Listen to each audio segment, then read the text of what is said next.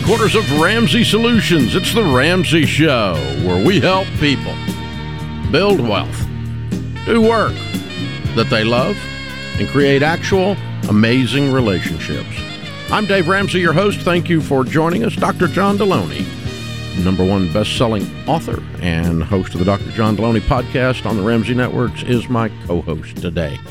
We're happy to talk to you about your life, your money, your relationships. We're here to help you do life a little bit better. The phone number is 888-825-5225. Taylor starts this hour in Knoxville. Hi, Taylor. How are you? Hey, Dave. Hey, Dr. John. Thank you so much for taking my call. Sure. What's up? So, I need some help navigating money and family. Uh, my question is Is it wrong for my husband and I to lie about our accomplishments and pretend to be broke in order to financially and emotionally protect ourselves? And I'm happy to give a little context with that.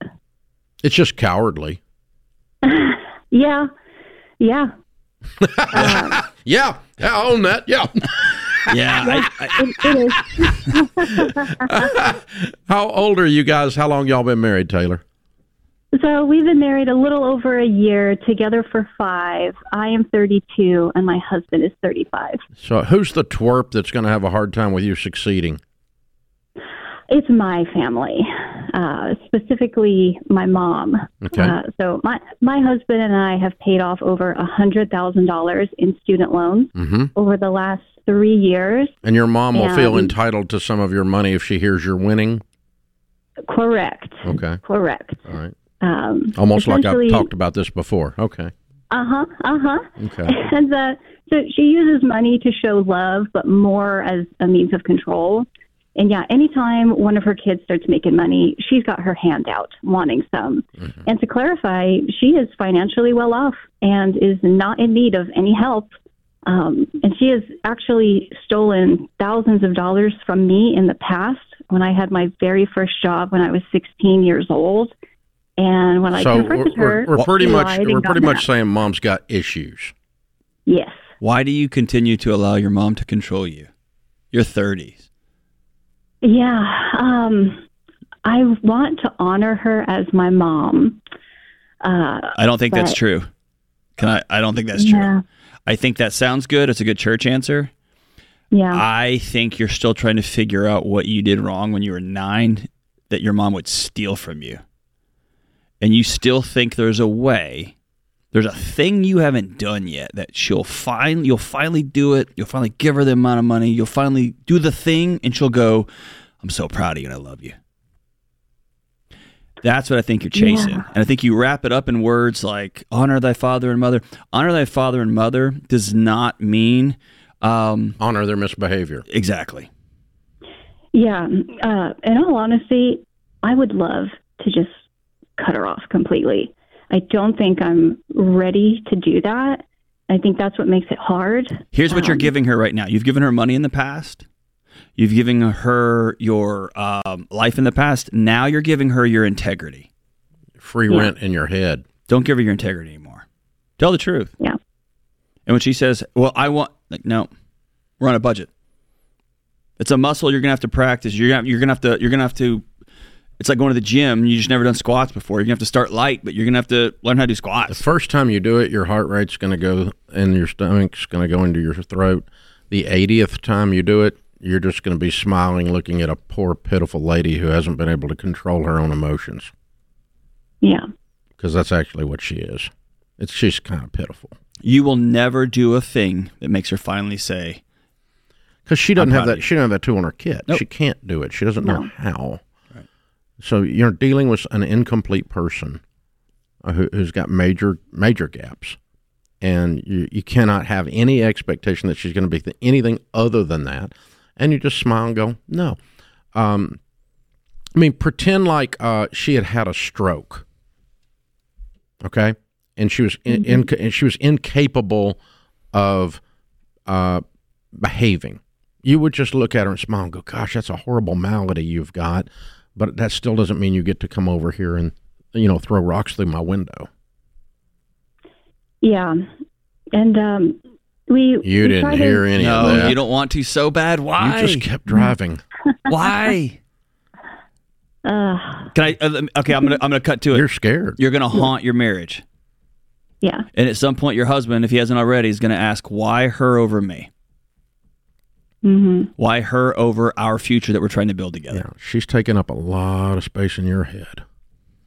So this may be you guys. You may need to sit down and talk to somebody and work this through because this is a mother-daughter dysfunction that's pretty pretty serious, and it's just it's just manifesting itself in the money. But it's there's a lot of other parts of this, and so, but the truth is you're not going to have peace hiding as a 30 year old hiding like you're some kind of misbehaving teenager. You know, I can't tell my mom I got good grades. You know, I mean, come on, what? So, because she she does not have the capacity, she's a diminished capacity, as if she's had a stroke. We'll just call it that, okay? And and it affected her ability to be a good mom. And so you just treat her like that, and it's kind of sad and it's kind of pitiful. And but it doesn't mean I can't tell her the truth, Mom. You know, if it comes up, but you don't need to go in there and go da da da da da da da da da. Well, look what we did, because that's not going to do it either. But you just if it comes up, you just go, well, you know, hey, we yeah, we paid off some money. But I don't tell, I don't sit down with uh, anybody and go, look at what I did. Yeah, how does that even come up in your house? Yeah, really. Well, uh, when whenever me and my husband go, which is less and less frequently now, um, if I need to go to the restroom or leave the room, they will corner my husband and straight up say, "How much money did you make this year? What are you making now?" Eh, hold on, but but all you say is, "I had a good year." I don't. I'm not going to give you those numbers, and you smile real big. Yeah, I don't. I'm going to tell you that. It's none of your business. no. Or when you come out of the bathroom, go, "Hey, mom, dad, we don't talk about our private financial uh, matters anymore. We just don't. We don't put those numbers out into the world. Those are private. Those are ours." And if they can't honor that boundary, then they're asking you, "Ah, we don't want you here." Yeah, Right? that that could be the exit that I'm looking for. No, it could be, but that would be them running you off, not you yelling, "I'm leaving until you learn to behave." That's not Yeah. what we're t- telling you. Okay. Yeah, I don't want. I don't want. I don't want. I don't want. I don't want to talk about my sex life with you. I don't want to talk about my like the dollar amount we made last year. I don't want to talk about any number of things. That's for us. It's not for you. As I started having grandbabies, I have had way more information from my children about the arrival of children sure and how have. they got here Yep. than I wanted to know. I'm just telling you. So I, I, just. I just assumed we went her direction and just said, you know, y'all, y'all just keep that to yourself. I really don't want to know some of I- I this. I, just know. want to see the baby when it comes. I'm Thank happy. you very much. I'm happy. I don't need to know about the practice. Nope. Thank you very much. It's all good. But oh my gosh, Yeah, it's the same stuff. You're exactly right. You're I, exactly I, right. I, I'm not going like, to tell you about that stuff. no, no. Papa Dave don't want to know. Nope. Papa Dave don't want to know. I'm just I saying. want to meet the baby. That's, I just show. Just tell me what the name is and tell me what the sex is when it's appropriate to tell me, and then tell me when I can tell people that, and then I will. And don't tell me unless you want me to tell somebody, unless you tell me not to tell them. I need America to know I had a great joke that I didn't just use. You didn't use it. If current times have shown us anything, it's that the least expected events can and will happen, and we have to deal with it. That's why everyone who has a family counting on them needs term life insurance. For over 25 years, the only insurance company I've recommended is Zander Insurance. Not only because they search all of the top term life plans to find you the best rates, but over the years, they have constantly changed and updated their systems to make the whole process simpler and easier to get the protection needed. You can now apply with a completely touchless experience with everything being done either over the phone or the internet. They also have plans with super competitive rates that don't require an exam, allowing you to skip a step and get the coverage you need faster. Go to Zander.com or call 800 356 4282. Great rates and a simple process mean there's no excuse to not get this done, people. Dr. John Delony Ramsey, personality, is my co host today. Open phones at 888 825 5225. Today's question of the day is brought to you by Neighborly, your hub for home services. When something in your home breaks, remember the Neighborly Done Right promise, which is it's not done until it's done right. Download the Neighborly app today and schedule your appointment. And you know you're going to get great service from a great company. These are good people. From Neighborly's network of local home services.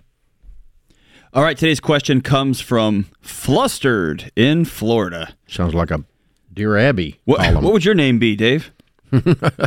Handsome in Nashville. devilish, devilish Dave. Yeah, Today's question comes from Flustered in Florida. My wife and I have been married for nine months, and for the last three months, we've been working the baby steps. We each came into the marriage with debt. Our total combined debt was close to 50 50,000 bucks, but I recently cashed in a whole life policy that was worth 22,000.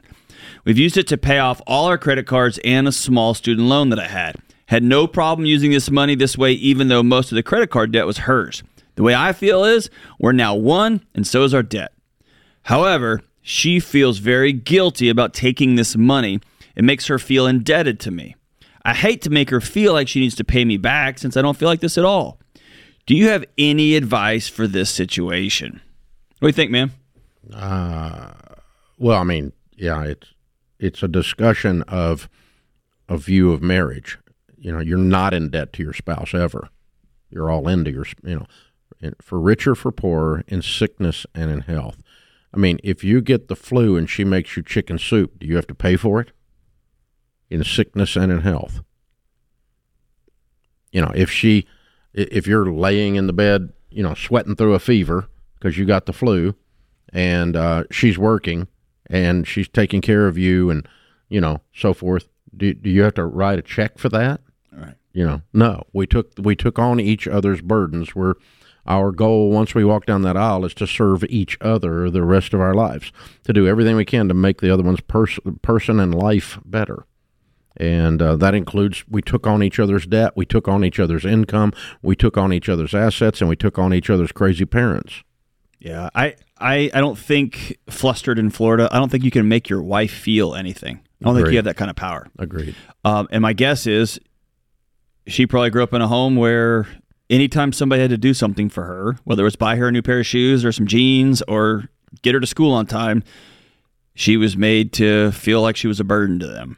And so now she's married somebody who loves her and is all in, and she doesn't have the, for lack of a better term, she doesn't have the script for that. She doesn't have the wiring for that. And so she's going to have to choose on her own to feel that discomfort and realize you're not holding this over her head. This isn't an ROI. In fact, I, Dave, I told talked to somebody recently who's had a relationship struggle, and he said the person that he was with was listing off all these things that they do versus, and I said once you get into list, once you get into ROI mm-hmm. comparison, your your relationship's in trouble.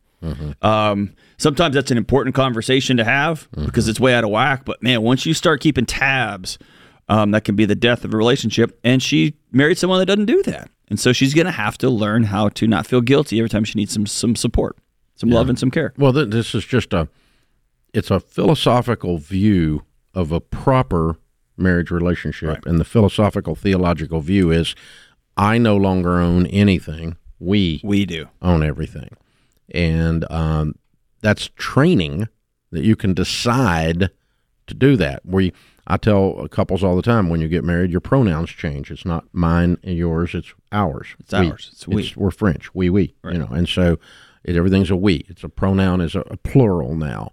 Uh, and I'm not talking about pronouns out in the crazy world. That's not what I'm talking about. I'm talking about out of the abundance of your heart, the mouth speaks. And just go, we had some debt. We paid off the debt, which is how flustered feels, but his wife didn't feel that way. Right. And so uh, I think we just talk about it out loud and go, look, the right way for us to view this, both of us, is that everything that's mine is yours and everything that's yours is mine.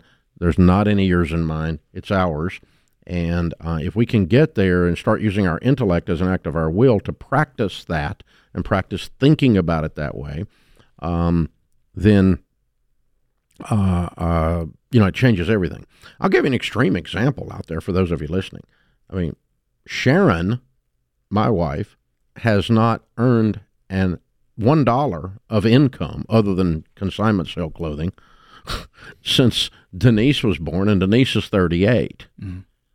But we have had a really good income during those 38 years. Right. You know, or 36 or whatever she is. But I mean, you know, but we have an income. The Ramseys have an income. Uh, I technically earned all of it. Technically. uh, except for the part where I get to go to work all the time because she's doing all this other work. That's right. Yeah. But um, you know, so it, it you can't really bifurcate all that and it work out any other way. So we have an income, and you know, and Sharon Sharon will use that. It took a while, but you know, she was like, "Hey, you know, you're making pretty good money." No, we, We are, are making, making pretty good good money. money. Yeah. We are. We make enough for us to buy that car that you're going to drive. Right. You know, and th- you really got to kind of practice it yeah. especially when there's a single income family Yeah. or when one of you brought more assets to the table in his case i used his whole life policy to pay off her credit cards but it's not his and her anymore once you get married it's ours Here's another side. I, I made this mistake. Um, I bought a car with cash. I don't know, five years ago, and we didn't take a, a note out on it. I just bought the car and went down to the courthouse, but I put it in just my name, Ooh. and it never occurred to me. And it, my wife said, "Th- "That makes me feel like you went and did a thing on your own." And it never even, it never even. No, no, no. This is ours. All this is ours, right? And so even even the going back to the courthouse and changing the name. This is John. Both of our names are on the title. Um, which cost a little money it's a, yeah, but it's but it's an error. important. It's an important thing. it's very right? important Yeah. very important well done so it's something flustered you've been married a whole nine months um, and so uh, it's something you it's a muscle you guys can grow into and learn it's very possible you're going to be just fine but it gives us a chance to get up on a soapbox and tell everybody how to do it corey's in norfolk virginia hi corey how are you Hey, I'm doing good. How are you guys? better than we deserve what's up Good. Uh, well, me and my wife we're looking to move from Virginia to North Carolina. Uh, we have a toddler that is three years old, so we're looking to get uh, to a lower crime city um, and somewhere with better schools. So we currently don't have any debt other than our mortgage. Uh, we owe about 240 on that. We can sell our home for around 450 here. Uh, we would be looking to purchase there for five to six hundred thousand. Um, we'd be looking to roll probably 175,000 um, from our current home in. We also have 125,000 total in savings. So just trying to get an idea of is this a smart move for us to go ahead and make, um, taking you know our emotions out of the situation, and how much would you put down if it is a good situation? I put down everything I had except for three to six months of expenses, and I would put the payment or put the mortgage that you take out on a uh, 15 year. As long as the payment's no more than a fourth of your take home pay, then you can afford this. Okay. And I think you can. All right. I think it. I think it fits in your numbers. I think you're just fine. Um, you are moving to a less expensive real estate market and still moving up in house, by the way, and blaming a little baby. Yeah, somewhat. yeah. I would much Yeah. rather. Hey, I, I, Dave's onto something really important. I think, for the sake of your relationship with your kid, I think it's important for you and your wife to say, "Hey, we want to move for a better because we have some goals for our life." But during that stress of moving, that stress of getting new driver's license, it can be real easy to look at that kid and slowly start to resent that kid. We're doing this for you. No, you're not. You're doing it for y'all. And the kid, yeah, one new schools too, of course, but also it's for y'all. Yep. Yep, yep, yep, yep, yep, yep. That's how that works. Yeah, just I mean it's it all of it's fine, but you did move up in house in a cheaper real estate market. Um, point being, you didn't have to to, to accomplish the school goal only, but that's okay. You can afford it, I think, Corey. So I'd probably go right ahead. I just watch my. I always try to think about how I what what I used to reason my way through that, and was that was that reason process factual? And that's why I'm challenging you just to help you with that in the future. This is the Ramsey Show. Guys, it's no secret that the real estate market is weird right now. So go with a mortgage company you can trust to have your back. Churchill Mortgage. Churchill is Ramsey trusted because they're stable, reliable, and focused on you. At a time when a lot of companies are being bought out or going out of business, count on Churchill Mortgage to stick around. They've been doing things the right way for over 30 years, and they'll keep doing them the right way for 30 more. Get started at churchillmortgage.com. This is a paid advertisement. NMLS ID 1591 and MLSConsumerAccess.org. Equal housing lender. 1749 Mallory Lane, Suite 100, Brentwood, Tennessee 37027. Dr. John Delony, Ramsey Personality, is my co host today. Lee and Nicole are on the debt free stage in the lobby of Ramsey Solutions. Hey, guys, how are you? Hey, Hi, great. How are you? good. Better than we deserve. Where do y'all live? We live in Greenville, South Carolina. Oh, I love it. What a mm-hmm. great town. Beautiful. Welcome to Nashville. Thank how you. much debt have you paid? We paid off four hundred and sixty-two thousand dollars. Whoa! Yeah. How long did this take? Forever. 50, 53 months. 53 months. Mm-hmm. And your range of income during that time? We started out at about 180 Mm-hmm. and then up to 305. Wow. What do y'all do for a living? We're veterinarians. Veterinarians. Oh, very good. Yeah. Both of you. Yep. Both of us. You own the practice? No. Oh, bo- but both of you making a hundred and a half, a 80 Yep. cow or thereabouts. Huh? Good for y'all. Student Thank loans. You. It was. Yeah, those vet loans will uh, get you, man. Big old so student bad, loans. so bad. Yeah. I took a call last week from a guy whose wife was wanting to go be a veterinarian. He was Yeah. trying to. He was an accountant. He was trying to figure out if it was worth it. And I was said- with you. Yeah. Yeah, I said it was worth it. It's worth it, but you got to really think it through. Four hundred. So you've been out of school five years, I'm guessing. Uh, Four years. almost Almost nine, nine, years. yeah. Oh, okay. So Yeah. what happened after? Uh, you know, at this, it looks like about five years ago, this Mm-hmm. thing blew up. What What's the story? So it started in 2015. That's when we graduated vet school, and each of us owed probably 170,000 or so. Mm-hmm. Uh, we were put on an income-based repayment plan, As you do. and you know, at six and a half percent interest, 170,000. We weren't even covering the interest. Not no, even, yeah. Not and even so close. between between 2015 and 2019, our loans went from 170,000 to well over 200,000 in, in Mm-hmm. Each. premium. So E- each. double. And so it was early 2019. Um, They didn't do a lot of math in vet school, but even you knew that Yeah. was backward, Too right? much. Yeah. we, Yeah. we, we, we, had, we had no plan to, to try to tackle this. We had no, absolutely no idea. it idea was so what stressful for sure. And Thomas Greiner, um, he's a vet. He was our classmate. He and I were working together. And early 2019, he invited us to his church to attend FPU. Oh wow. Mm-hmm. And Nicole, she was really excited about it. Um, I was very hesitant. I was like, you know, we make what we make. What's this Dave guy going to tell us that we don't already know about money? Yeah. Boy, was I wrong. Um, so early 2019, we went through FPU. Um, we actually missed week nine, the last one, because our son was born. Oh wow. And uh, him coming into the world, it just kind of changed Mm-hmm. Changes, everything. you know. Oh, like yeah. we, we got That was the icing on the cake. Oh, yeah. we, we got to get rid of this Yeah. debt, you know, Yeah. and we don't want him to have to Go through what we did. go through what we did. We want to be able Yeah. to pay for his college one day. Mhm. So he was born uh, in, in early 2019. We had like a thousand dollars worth of cell phone debt, uh, twenty nine thousand between two, Two vehicles, cars, yeah. and the remaining four hundred thirty two thousand was our student loans. hmm And so it And was it was like late 2019. Yeah. Uh, we started in on my half of the student loans, and uh, we still we still didn't even really know if we could do it. It seemed like such a, a huge mountain. Yeah. Yeah. And then Such a timeline. early it. early 2020, COVID. Yeah. Thanks, COVID. it helped us so S- much. So you know we we got the the pause on the interest, and that's when we just really We were able to threw, threw everything go through we could everything. And yeah. y'all were essential, so you kept working Yeah, like crazy exactly. people. Worked more Yeah. than yeah, yeah. And you weren't part of the 99.9% of Americans who just sat. Y'all Exactly. kept, y'all looked We at this as an through. opportunity. Mhm. Yeah. It saved us probably eighty, ninety thousand dollars of interest. interest. You know what? I bet it did. Mhm. Yeah.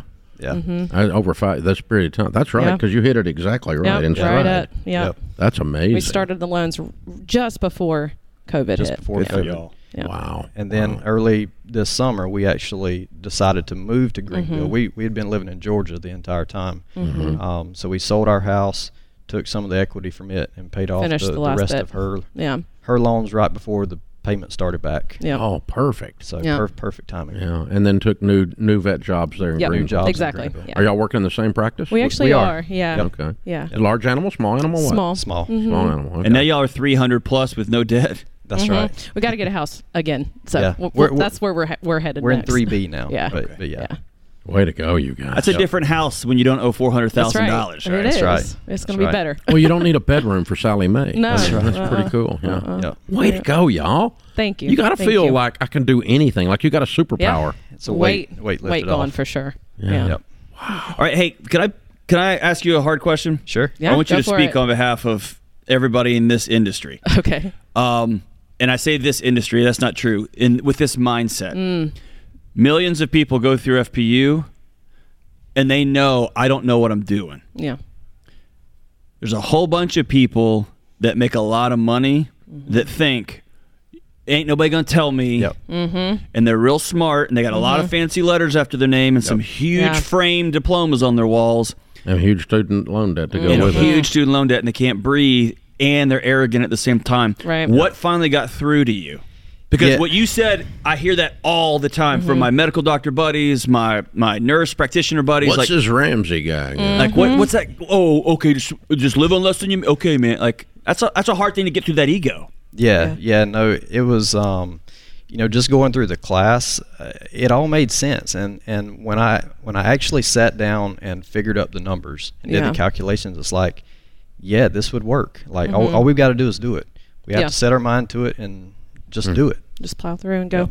Yeah. So on- once I actually ran the numbers, that's what flipped the mindset When it, for me. it's so daunting looking at the big picture like that, and then if you kind of scale it back and do one step at a time, like like the baby steps show, Yeah. it's it's much more manageable.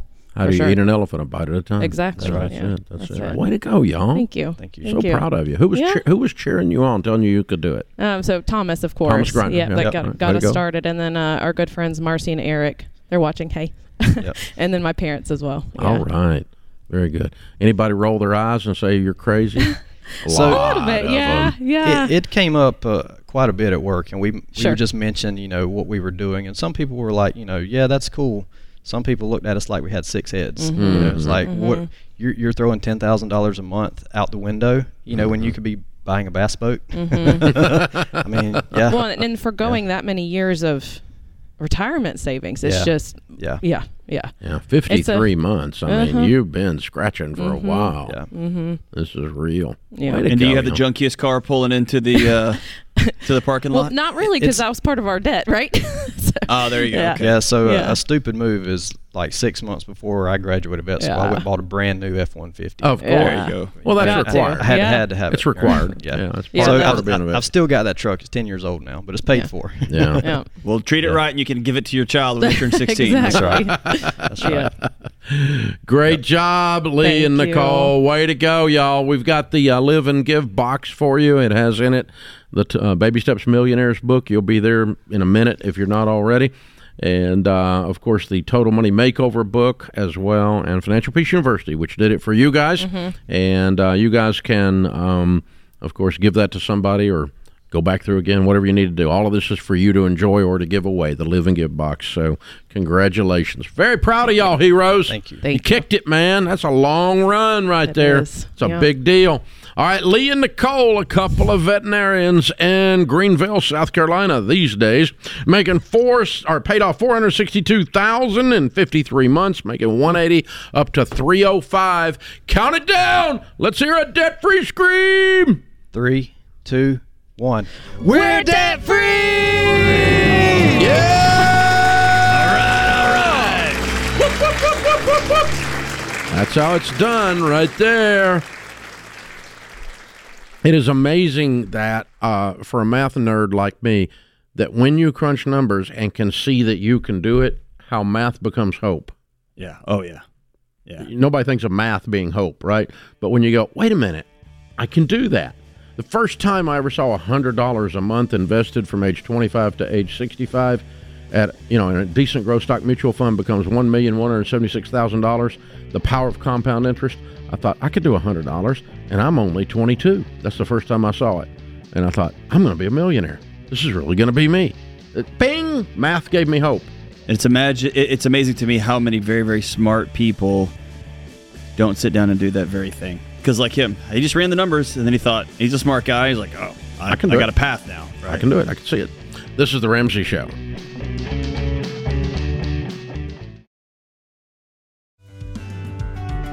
Dr. John Delony, Ramsey Personality, is my co host today. Alex is in Ann Arbor, Michigan. Hey, Alex, how are you? How's it going, guys? How are you? Better than we deserve, sir. What's up? Hey, so I am 20 years old. A little backstory about me. Um, I am actually married. Um, I know it, it's quite a young age um, with my beautiful high school sweetheart of five years. Um, my father and my grandfather unfortunately passed away just a couple months ago. Wow. Um, they they mainly helped me when it came to finances, even though they were still heavy plastic swipers. Um, my, my mom kept my dad's debit card away quite frequently because of that reason. Um, my wife and I are kind of just at a standstill right now. Um, we the way we're saving money, I just feel like isn't right. Um, we we make about uh, about seventy six, seventy eight thousand dollars a year. We both do patient transport at the university hospital, um, and uh, we don't have much saved up.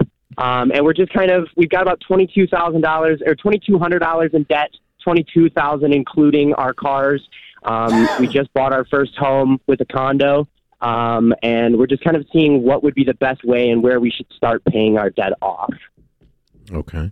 All right. It it um sounds like you've got the opportunity at a young age to really start uh, a whole plan and implement every detail of that plan to get you to where you want to go. And uh, right now, all you're doing is just trying to make sure we keep the lights on, keep food on the table, and nobody picks up anything and repos it. Right. Right. Right. Yeah. instead, yeah. Instead of a plan, Um, instead of a plan, you're kind of in survival. Did right? your did your granddad or dad leave you any money? Um, no, they did not. Um, they, yeah, the, the, this is all of our all of our money when it comes to um, with the money that we use for like down payments on our condo and for you know down payments on our vehicles and stuff has done 100% self earned. We haven't received any money. We haven't loaned any money from family or anything. So I want you, to, I want you to internalize really deeply in your heart what Dave just said. You and your wife at a really young age are deciding to change everything about how y'all do marriage, how you do money, and what your kid, when he reaches to be 20, when your daughter reaches the age of 20, what their life will look like because of the decisions y'all make today. Yeah, that's a big deal. It's a Right. huge deal what you're doing. I'm proud of you. Yeah, way to go. Thank It's a you. very, Thank you. very good question. The way your where your mind is, the way you framed the question is, you're in a really good place. So, what we do is we we have a class called Financial Peace University that's nine weeks long, and uh, about 10 million people have been through the class now uh, Okay. o- over the last you know 30 years, and so.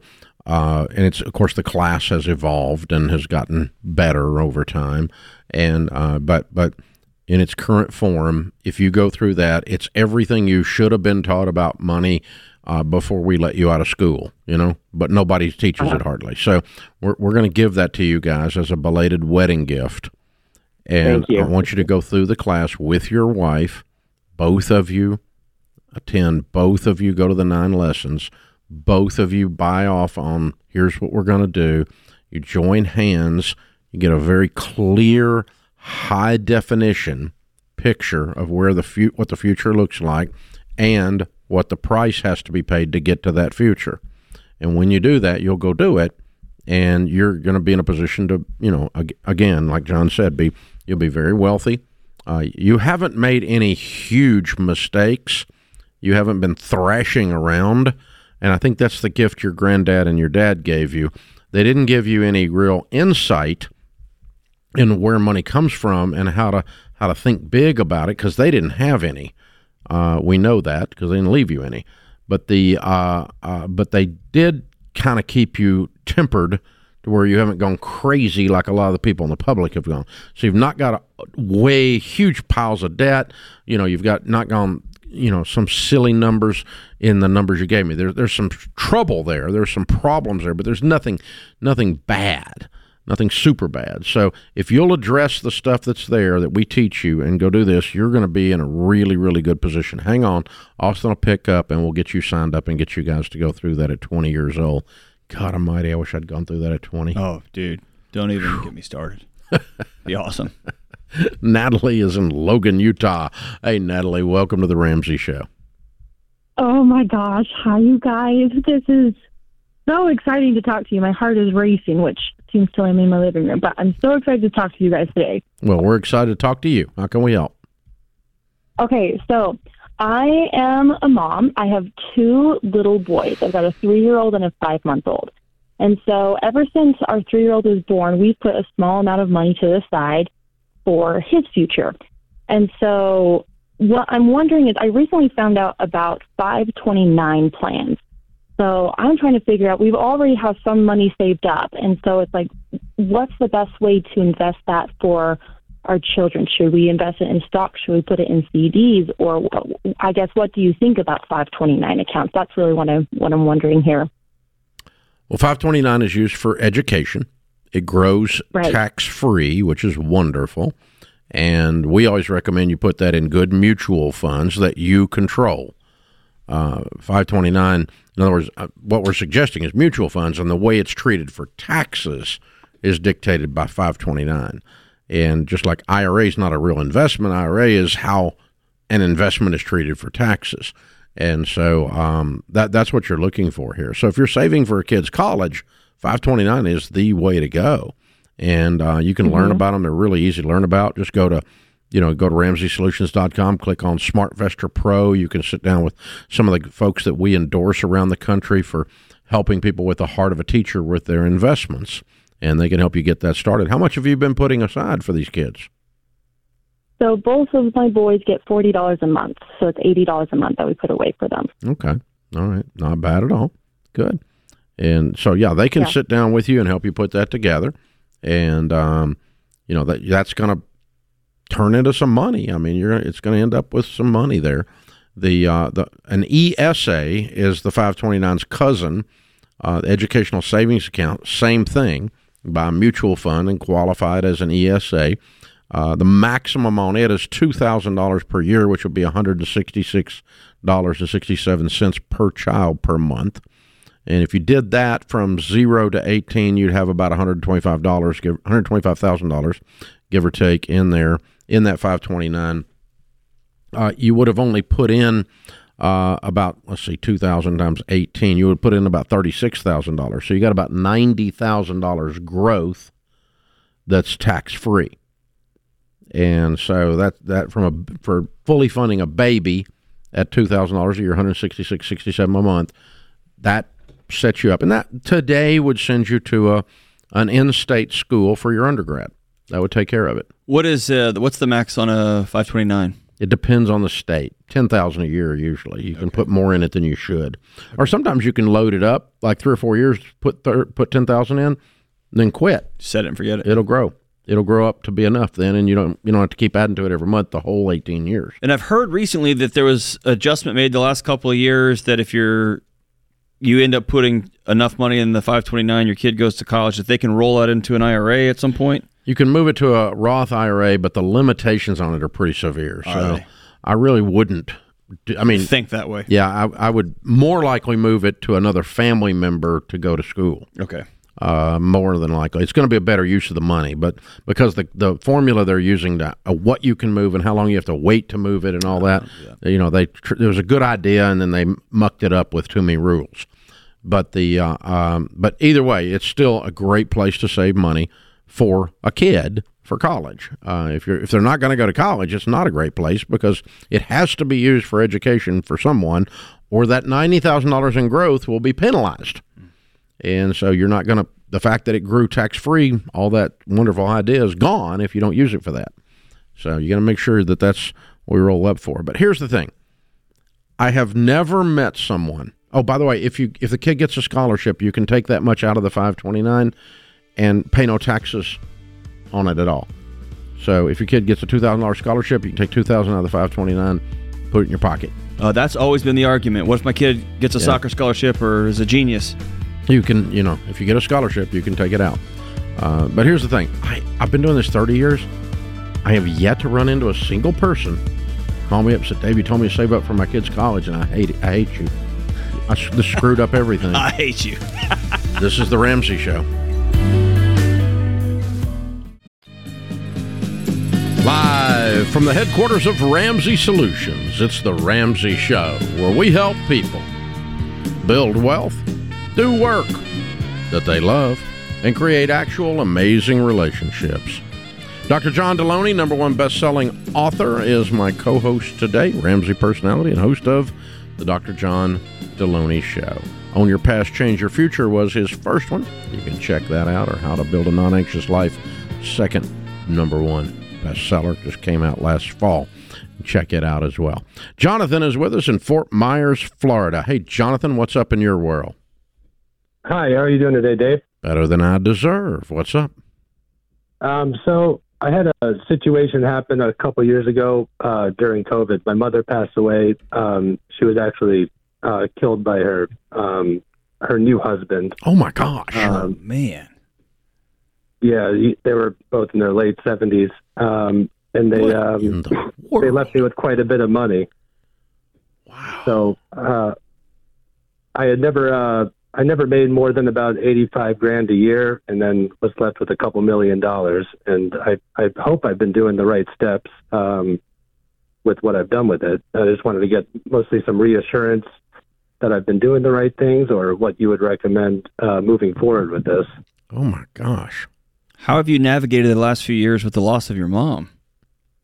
Um, you know, uh, the first year wasn't too well. Um, you know, kind of, you know, kind of went backwards probably a little bit, and then trying to. I got a couple kids, and I tried to get myself together and be better for my kids, and I think I've been been doing pretty well the last two years. How old are you, Jonathan? Uh, Thirty six. Okay. And I assume he the uh, the husband's been put in jail. Uh, no, he killed himself afterwards. Oh my gosh. Yeah, in, in in our in our house that we grew up in. Oh, I'm so sorry. Jeez, man. Well, that just makes it. I mean, managing two million dollars that you don't know how to manage is freaky enough, and then you put this layer on it, it just gets super freaky, right? Yeah, yeah, it's a little more than that. Um, we were left about two two million, two and a half million from our parents, Mhm. um, and then he left us another one point one million. Oh wow.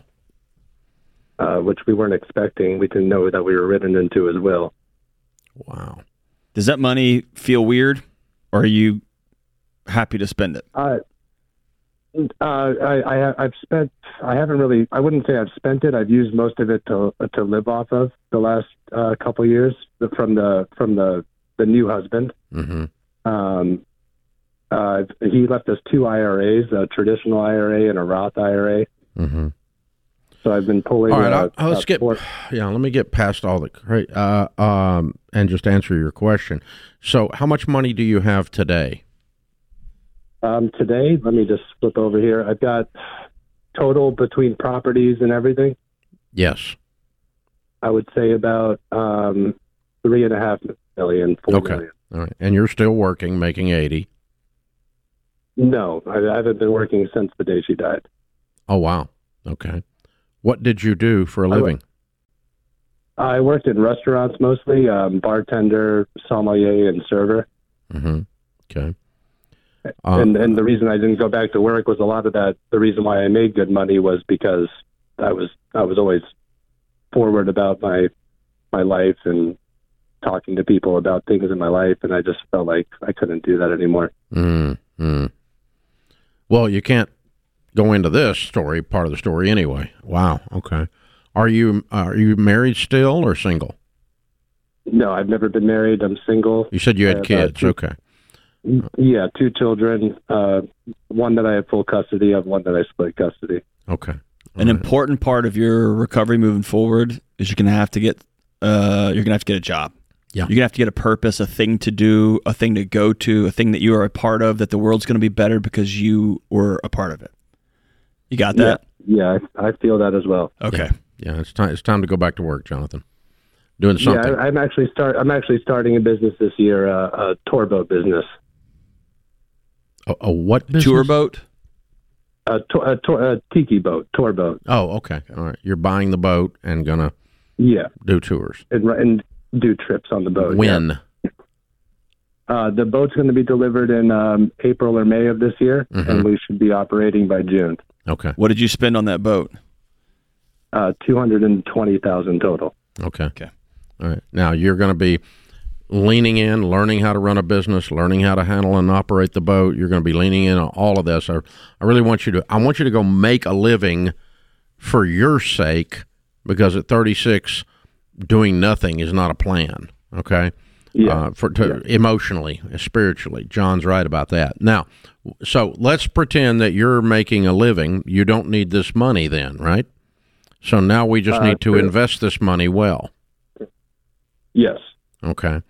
Jonathan, I buy two things for investments. Um, the first thing I tell people, and I was with a bunch of wealthy people this weekend, do not put money in something you don't understand. Don't do it because I do it. Don't do it because somebody else says to do it, or you read an article once. That's a that's a nightmare way to lose money. Put money in something you understand. Now that may mean you need to go to school a little bit by sitting with an investment advisor and letting them teach you. Uh, but I buy real estate that I pay cash for because I like the real Which estate I- business. I've, I've done that already. Okay. And I buy mutual Um, funds. And that's all yes, I buy. have- okay. I've got about um total about a 1.8 million in real estate. okay. And it's making money, right? Uh, we I have one house that's going to be worth about 1.2 million, and I'm planning on renting that. Mm-hmm. Gonna be. Um, when? Why is it not worth that now? That, that it's uh, it's about to be finished being built, and I think in March or April of this year it'll be done. Okay. All right. So you're gonna have and then some and then I have a I have another rental house, and then I have the house I live in. Okay. That's fine. Great. Now manage those to where they make a Mm-hmm. good return on the amount of money you have tied up in them. And then sit down with a good uh, someone like a SmartVestor Pro. You can find them at RamseySolutions.com and they'll help you sit down and start to understand some mutual funds and invest it. But I mean, if you make 10% on $3 million average across that, those investments, then you'd have 300000 a year coming in.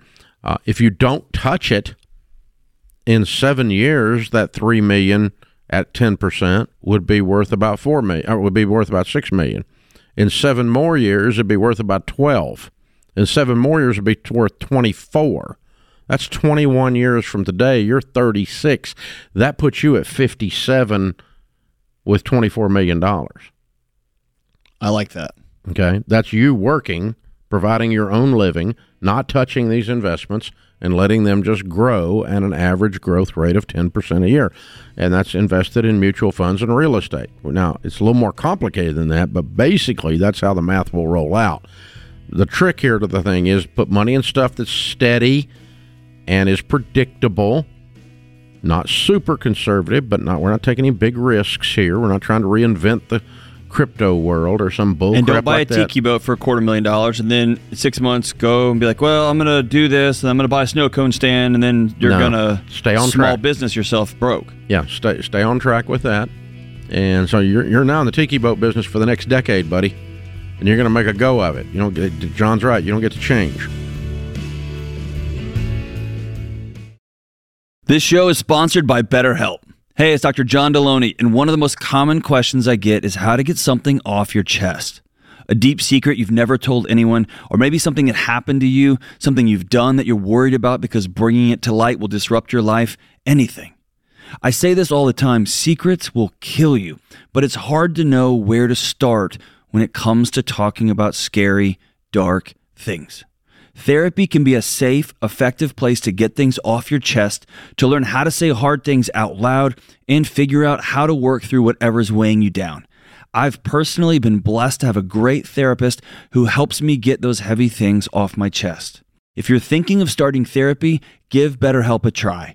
It's flexible because it's online, so you can suit it to fit your schedule. Just fill out a short questionnaire, you get matched with a licensed therapist, and you can switch therapists at any time for no extra cost.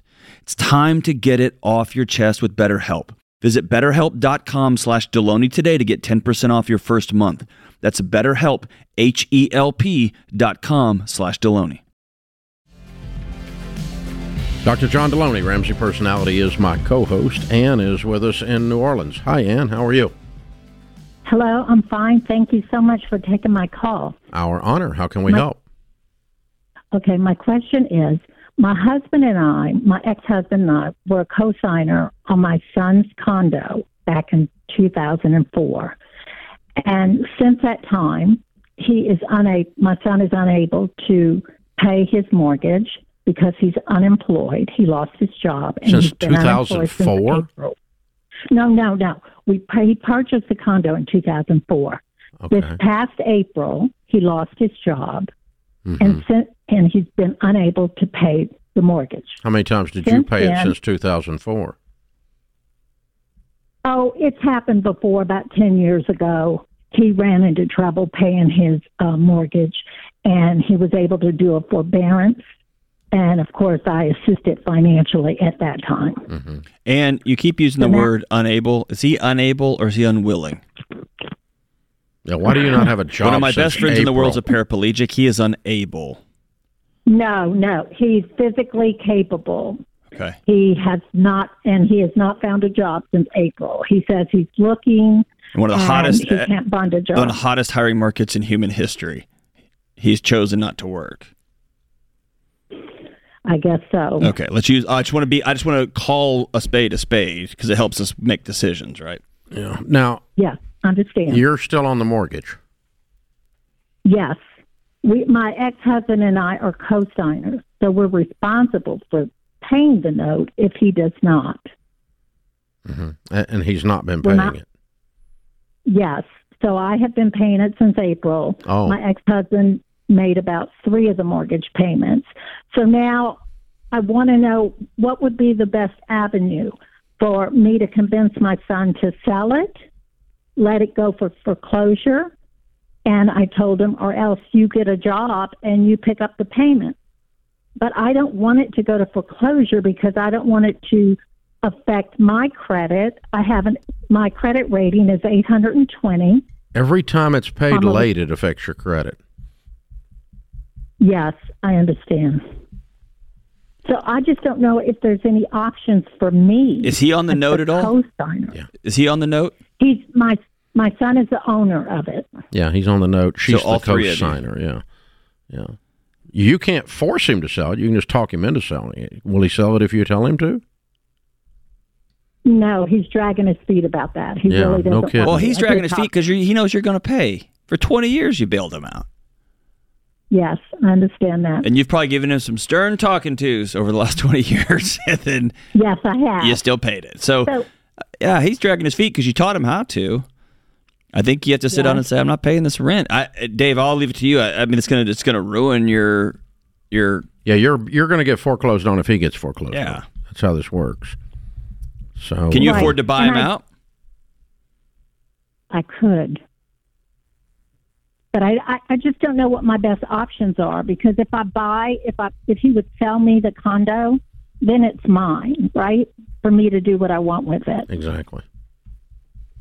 And then you And can he- then you just sell it. Then he you sell it and Right. resell it and get your money back out, and at least that way you didn't lose anything. Um, but yeah, you could just say, "All right, let's get it appraised. I'm going to buy it from you," and then you put it on the market and sell it. That's what's best for you. That is unbelievably aggravating, and it's not necessarily what's best for him. What's best for him is to experience some pain. Um, but Yes. but he's not going to in this scenario unless you do. That's the problem with co-signing. You get to experience the pain with him. And he's going to play chicken with you, and you've got a lot more to lose than he does financially, right? Yes, I do. Yeah. Yeah, what's Yes, the con- what's the I condo re- worth? Maybe about forty thousand, Worth? forty-five. No, I would. Well, in the, he would be he would be lucky if he could get sixty for it. Oh my God! What do you owe on it? Thirty, Okay, and he's got eleven more years. okay. Go go go. Tell him that um, you know he can no longer screw up your life with his laziness. He needs to sell you this condo, even if you buy it for whatever. Ha- have a real estate agent give you an appraisal. Buy it for that amount. Put it back on the market and resell it. And he needs to move. Okay. Yeah, that protects you. I'm for some reason I thought this was a six hundred thousand dollar condo. It's a sixty thousand No, dollars. Eh, yeah, just you can you, you're you're you may lose a couple thousand bucks here or there by moving all this gyration around, but you need to get out of this trap you put yourself in, and the trap is co-signing. You can't Yes, get out of the trap. You're either going to be an enabler or you're not going to pay, and then he's going to get foreclosed on, which means you're going to have a foreclosure on you, and then they're going to come around looking for all of you, wanting some money out of y'all because the condo won't bring enough at repo to even cover the old mortgage on it. But it's a piece of crap condo to start with. hmm And And I'm Anne, the one. Anne, I'm sorry. will you forgive yourself for the divorce? Finally, Yeah. Yes. You're still trying to make that right with him. Stop. It's 20 years. Yes. Yeah, You're gonna lose. You're gonna you're gonna lose some money, but you're also gonna lose your relationship with your son. It's not worth it. Yeah, Mm-hmm. I, I, I would I would buy it from him, have him move out, and turn around, put it right back on the market, and sell it. And if you lose a little bit that way, that gets you out of this trap. And then you have a standalone relationship with your son that's mother son that is no longer cosigner. Because cosigner's putting a strain on everything. It's making you do things you're not you don't feel good about. And it makes you resent your son every time that phone rings. You you feel your chest tighten up because what's he going to ask? Like it's it's altered your relationship. What's he going to ask for now? Yeah. Uh, this time, because you're aggravated with him like we are for being lazy, not working since April. My God, how much does it take to pay the condo note on thirty thousand bucks? I mean, you can you can do like do Uber one day a month and pull this off. This is about the laziest human I've run into. Uh, That's pretty rough. I mean, really, Yeah. think about it. It's just, I mean, it's not like it's a lot of money. He, I don't even know how the boy's eating. Oh yeah, I do. And Yeah. Ann's take So- making sure he's got groceries. yeah. So, and you got to stop it. It's time you put him on the put him out and let him figure out how to do life, and just love him from a distance. Uh, that doesn't include your checkbook for the rest of his life, and that's the biggest favor you can do him and yourself. And moms and dads out there, never, ever co-sign. It's not an act of love. It's not. It's it's the ultimate enabling, and it locks you into enabling because out of self-preservation, you have to cover the stupidity of the other party. What about this, Dave? I'm trying to think of how this situation for her could go wrong. Is there a, a moment when, and again, I know I'm speaking in ratios here, but $50,000 against what Anne has is not a lot of money. Can she buy this thing and hand it over to him and walk and dust her hands off, walk away? Is that too much enabling? I wouldn't do that. No, Yeah. no. I think I think it's I think he's not going to move, is what I think, or he's not going to sell it. to his mom. Yeah. Oh. Well, then I would just take the pain of being foreclosed on. You would. I'd just stop. Okay. You're either going to sell it to me, or uh, the days of me giving you money are done. They're over. Uh, that, and that's what I'm getting Yeah, at. either you're there- going to either it's- you're going either you're going to sell this to me, or you're going to have to figure it out. Okay. I'm done Okay. because that's this is so bad for him. Yeah. She stunted his emotional growth. I mean, he's six years freaking old. Yeah. He can't he can't get a job since April to pay condo notes on thirty thousand bucks. This is lame. Yeah. This is really a lame Well, boy. especially when we talk to elementary school teachers trapped in a New York apartment during COVID who pay off six figures because they drive and scratch and claw and flip and do whatever they got to do. yeah, Right? Yeah. It's I tough, mean, man. It's Kid tough. could sell enough clothing out of his closet Plasma. at consignment sale. You plasma your way to that one. It's just it's just not any money. So um, yeah, honey, you got it. You got to get him free of you, and you got to get free of him, in order to have a decent relationship with him, and in order for him to ever be a real man. And it's going to cost you that precious 820 that you're really you're really proud of. it's going to who- cost you who that. gives a Who cares? crap about that? Let that stupid thing go. Yeah. Oh my gosh. Yeah, condo's never been late. She's paid it on time every time. Every time. It's never been late. It wouldn't be 820. This is the Ramsey Show.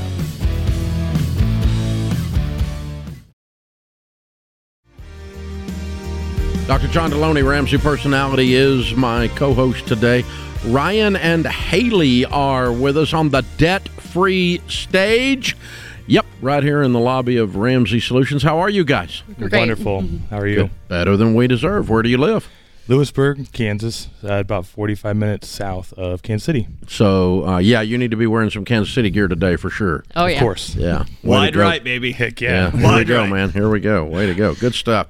So, how much debt have you guys paid off? Uh, 458,680. Wow. Love it. How long did that take? Uh, six, Six years. years. Six years. Mhm. And your range of income during that time? Well, when we first started, it was around 100. Mhm. Our peak was 260, Mhm. and we went down to 112 now. Okay. That was with the job change. Okay. So- all right. Very cool. Good, good, good. And uh 459,000. What kind of debt was this? A little bit of everything, of course. Um, so we have a few cars that we paid off. Um, of course, our student loans we paid for. Mm-hmm. Um, credit cards and our house. Paid off your 100%. Looking at weird people. Yes, I love great. it. Very good. Great job. What's this house worth? Uh, it's right at 350. Good for you. Man, that's awesome. How old are you two? 35. And have a paid for house and now don't have to work as much. So took a different job and downsized one job and all that kind of stuff. Yep. Finally got to do the thing he likes to do. Yep. and doesn't Love have it. to work. Yeah. You know. Very, very cool. Excellent job. Excellent job. Well, for those of you out there in America that don't know, we have a program here at Ramsey called SmartDollar, and it's from the financial wellness side of things.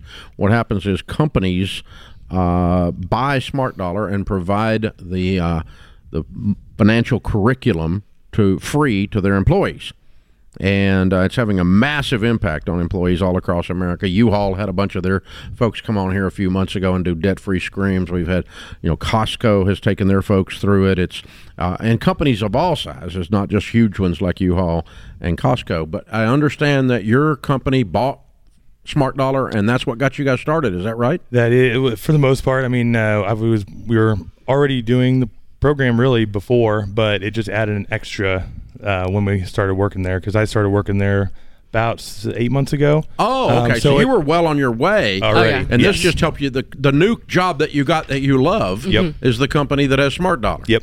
Well, that's good news. It's great. Okay. So a little bit worried about it there for a minute. All right. And so your company name that furnishes SmartDollar is what? Uh, Strategy LLC. Strategy LLC. What do they do? Uh, it's a, m- a marketing company, web development, and then IT. Okay. What do you do? I'm in the IT side. Okay. Cool. And Haley, what did you used to do? I'm a nurse. You're you are a nurse. I am. okay. Okay. Good. Very good. So what happened this many months ago?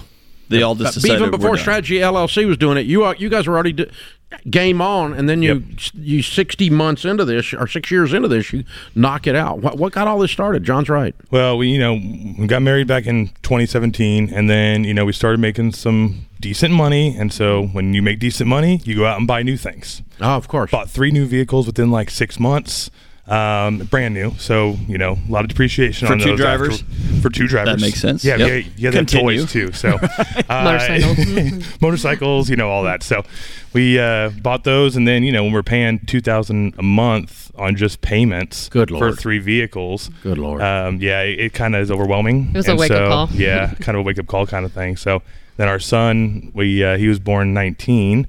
Um, he's staying home today, but uh, he he was born 19 or No, 21. 21. Sorry, 21, and uh, we were like, we just want to have a good life for him, and so we just kind of buckled down before, um, and just went after it. So okay, very fine. So you ran into us earlier. yeah, in the so process, and then it was just added onto when you went correct. to work for uh, Strategy LLC. yep, Okay. it was it was an awesome program. All right. Haley, how did you convince him to sell the motorcycle? We didn't. Oh, okay. They're all paid for. Oh, you just and we paid- got to keep them. You just Yeah. paid them off. Okay. We paid them off. Yeah. She's smiling. We we got to keep them. She's riding it. We did. Yeah. She has her own as well. Yeah, I think, Oh, so. so what, what what are these bikes? You married well, Ryan. Uh, Harleys. they're Harleys. So yeah, I've got a Street Glide, and then she's got a uh, Sportster. Sportster. So I love it. Very fun. you Yep. are so much cooler than I am, Haley. It's embarrassing. That's so. That's a very low bar, but you're way cooler, man. yeah. Way to go, you guys. Thank you. And you're how old? 35. And you have a paid for house, Mhm. three hundred fifty thousand dollars. Mm-hmm. How's that feel? It's Amazing. amazing. It's just different. I mean, uh, it's hard to imagine it really. Uh, and mean, we're, we pay, we actually made our last uh, payment, and it was like October 1st I Mhm. think we did, and uh, it's still not settling yet. Mhm. That we, We had made the goal to ourselves that we wanted to pay it off by Christmas, and that would Mhm. be our Christmas present to ourselves. Mhm. Um, so we really cranked down and worked extra shifts, and um, he was working a couple of extra side jobs to make the extra money, and we were able to pay it in October, not in December. I love it. Yeah, very cool. Very cool. Man, that's a it's it's a great place you are. Six years is a long time to crank on this. It is. How did you stay with it? Well, we really were uh, like hyper focused on in the last two years mainly. We really enjoyed like your podcasts and um, the books and everything that we've been reading over the years. Um, but the last two years are really when we've been cranking down and uh, focusing on it.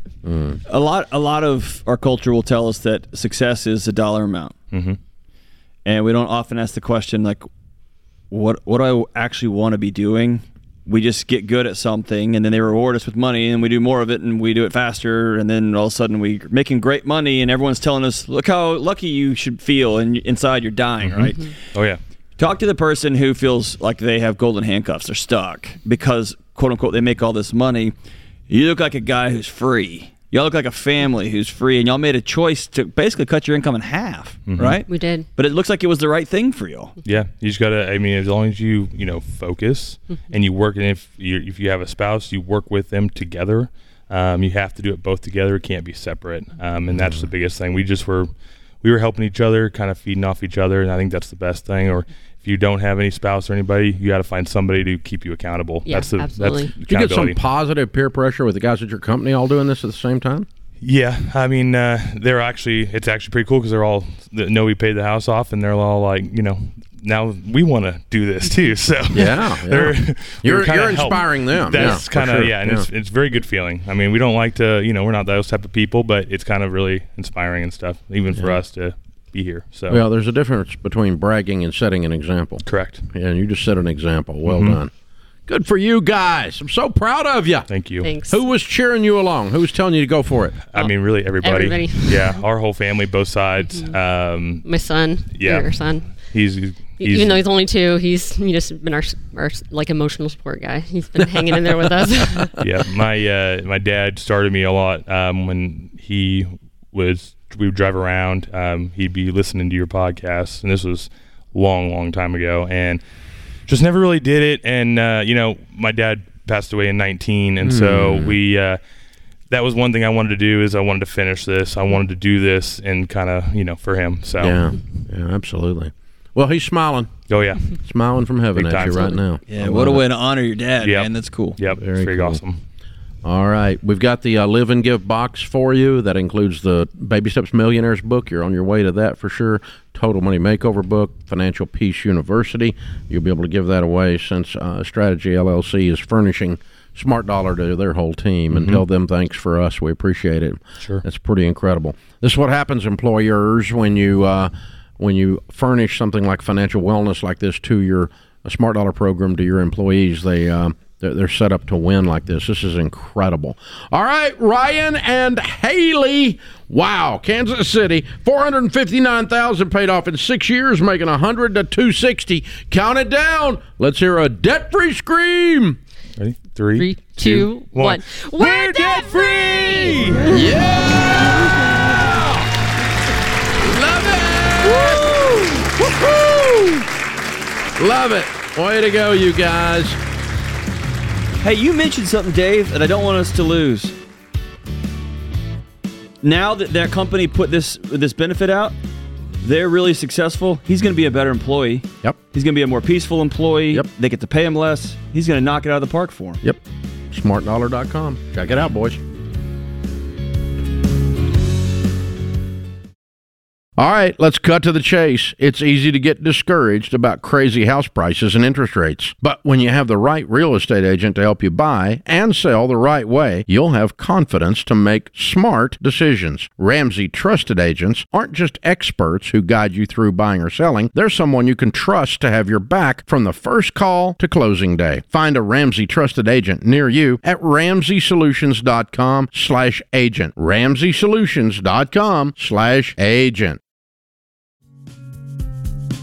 Dr. John Delony, Ramsey personality, number one best-selling author, is my co-host today. Dan is with us in Greenville, South Carolina. Hi, Dan. How are you? Hey, I'm good. Hope you guys are doing well. We are, sir. What's up? So, question for you about the um, I'm on a all commission position, and in reading your book uh, in regards to the Hills and Valleys account that you have set up, um, so I've I've got myself budgeted out to the end of April, and then I've got some about twelve thousand extra on top of that. Do I throw that extra twelve thousand straight at debt, or Yes. should I be adding another line item into my budget? No, just throw And it at debt. my- if you're in baby, are you in My baby step two? Correct. Yeah, just list your debts smallest to largest. Every excess dollar you can squeeze out of your budget above your basic living expenses, um, you throw it at that. Now, do you have any money? Have, do you have down months below where you never, where you don't even make enough commission to cover your basics? Yes, yeah. So commercial real estate. So, for instance, um, December commission check was sixty-seven thousand for December, Mhm. but the first the the probably six months before that it was zero to a thousand dollars. You know, Mm. so it, it really varies, and so I, I have to budget myself out m- for months at a time. And my worry is that I throw some extra money when I have it at some debt, and then maybe a deal doesn't go through or a deal gets extended, and I there I am with a paid off car, Mhm. but I should have had money in my in my account. So that's that's what I'm struggling with there. Yeah, it's you know what all, what we're trying to do is reasonably predict the volatility. And how long have you been doing this? Uh, three years. Commercial real estate. Okay. I mean, you, you you probably can get some comfort from looking at the patterns if you went back three years. You should see a trend line up in your income overall. Your overall income should be going up over three years. You should be making more three years in than you did the first year, right? Correct. Okay. And you can tell if there's some kind of a rhythm at all to, uh, you know, about how often you see checks coming and going. But, um, yeah, you just, you know, the, the Valley account, if you're going to have an extreme volatility like you do, where you literally have zero or have a thousand dollars or something, um, then you've got to set aside money for as many months um, in that Valley account because you're in a Valley uh, to cover your basic needs till you get another check in. Yeah, that's exactly what we're talking about. So, um, you know, there's not a uh, we have to we have to try to predict the future is what we're doing, right? Uh, wh- Which of course is an imperfect science, but um, you know, if you had six months, this is not your emergency fund. This is money to eat with. Okay. This is us planning to make no money for four months. So we set four months of basics aside in a separate account. That's called the Valley account. You do that when you have a hill like December with twenty sixty seven thousand dollars in one month. So the trick is to try to ascertain with some kind of pattern. If you look on your look back, uh, you know how often am I going to have to dip into this account to eat? and to keep the basic keep the basic lights on and everything above that then you need to dump but you should reach a point where you're getting something every month you should not continue to get ze- to have zeros the rest of your life i mean you ought to be able to get your pipeline full to where something is coming out all the time now it might take a little while to get there it might be every other month or something but um, Otherwise, I'm going to put something else in your mix. You're only elephant hunting, and I'm going to put a few rabbits in your in your mix as well. I mean, let's try to do some lease deals or something that's a little smaller, a little more quick to close, that kind of thing, than just selling the $35 million apartment complex or whatever. If you're only hunting elephants, you may have this the rest of your life. Uh, but but you really do have to get some something built up to where you're not sitting around hungry waiting on one of these checks. You're right. So I, but the magic is to predict the future. That that's tells you how much you got to set aside for how many down months you're going to have, and that's very difficult to do in your world. But that that is the concept. You you nailed it when you called in. Thanks for joining us. Uh, nothing quite like um, even in something as sophisticated as commercial real estate. Nothing smells bad like a salesman that's broke. Yeah, and I, uh, the analogy you gave is good, and I think I could, I could put that on everything: uh, r- marriages, on work relationships, on jobs. So often we sit around waiting for the perfect situation. It's got to be a home run, or I'm not swinging the bat, and you end up striking out a whole bunch, right? Or you get real hungry, uh, and then it makes you not an effective salesman. Yep. And but that elephant hunting man, finding another way to get some money. That's I was going to ask him like, for those four months, are you making calls all day? Mm-hmm. Are you out surveying properties all day and Mm-hmm. you just can't get anything? Because that may not be your calling, man. In four months, you got nothing. Mm-hmm. Man, that's tough. That's tough. Yeah, and and one thirty-five million dollar deal does not take four months of forty hour Every day, work, every day. forty hour work weeks. That's right. That's It- That's not how it works. Right. It's all you're you know when you're on you got to be on, but it, you're not there forty hours. They got to talk to their team and their banker and their people. Yeah, and but not for 40 hours a week for four months. So Right. you need to have other stuff in your pipeline. And that's the nature of the real estate business. I've been in it my whole life in one way or another. All right, Deborah is with us in Milwaukee. Hi, Deborah. How are you? Hi there. Um, thank you for having me. Sure.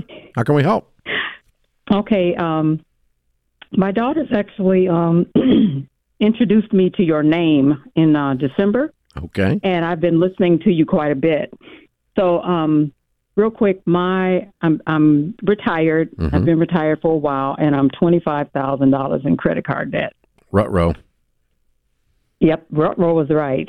Um, I guess as I'm listening, as I've listened to you guys, the different times, and it's like, and I see that I've turned that blind eye to what was happening, and um, and so when I just look at everything, I don't know how to start everything. So I've I've signed up for everything that you have, and I Oh, my have I got the book the other day, and um, but So how old are you? I am 68.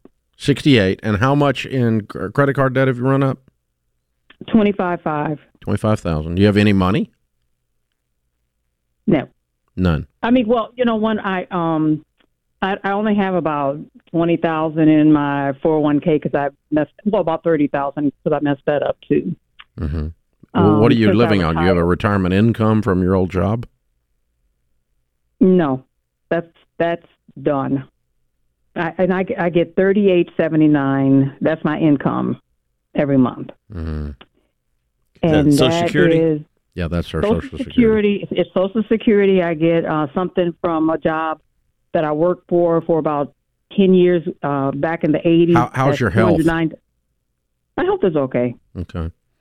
My health is okay, and I have a condo um, that I own outright. Good. That you live in? For no, I do not. I live in um, a home with my husband. Oh. What does your husband make, pray tell? Um, he makes over one hundred thousand dollars. And I'm going to tell you, I listened to your Deborah earlier. He and I have always been separate. Yeah, not anymore. Now he's married to a woman that's got twenty-eight thousand dollars in debt, and he's sixty-eight. I thought you were a single sixty-eight-year-old lady living on Social Security, and I was about to put you to work until I discovered you have a husband that has a hundred thousand dollar income, and now I'm about to take some of his money to pay off his wife's debt, which is what he needs to do. Tell Bubba to step up and take care of this. And by the way, you need to cut up your credit cards, sister. Chop them all up and never do that again. Uh, but you guys are uh, you're together. If he gets sick, you're going to take care of him. And right now, you're sick, and he's going to take care of you. And y'all been playing house for a long, long time. And now y'all need to have a conversation about what the back 20 years is going to look like. Yeah. And that's going to be y'all working together financially, health wise, marriage wise, house wise. Y'all got too much money. You got an extra paid for house over here. You got too much stuff going around to be this broke. And unable and they're to- scared about it. Yeah, unable to breathe because of Social Security. The magic, listen, the plans are important. The books are great. Sometimes the magic is in that hard work or in that really hard conversation. That's where you are. Yeah. You guys need to sit down and talk about this, and he needs to help you pay it off. Silly to sell a condo to pay off this when he makes that kind of money. This is the Ramsey Show. Live from the headquarters of Ramsey Solutions, it's the Ramsey Show, where we help people build wealth, do work that they love, and create actual amazing relationships. Ken Coleman, number one best selling author of the book Paycheck to Purpose, host of The Ken Coleman Show, is my co host today. Thank you for joining us, America. Open phones at 888 825 5225. Ken, long before there was a Ken Coleman, uh, when I first started this uh, broadcast a long, long time ago, it was called The Money Game. Yes. And uh, back in those days, 30 year, years ago, we were on in Nashville only. And um, a friend of mine that I had known uh, from church put a book out helping people like you do in the career space 48 Days to the Work You Love. His name's Dan Miller. Mm. And uh, Dan and his wife Joanne have been friends of Sharon's and mine for almost 40 years now. Wow. And um, uh, 48 Days became a perennial bestseller, sold millions of copies, uh, and helped millions of people in the same space that you're in with their career and selecting the right passion and all of those kinds of things. Dan and I were in a Bible study with a bunch of high performing guys. We call it the Eagles Group. Uh, when we met every Wednesday morning uh, for 14 years.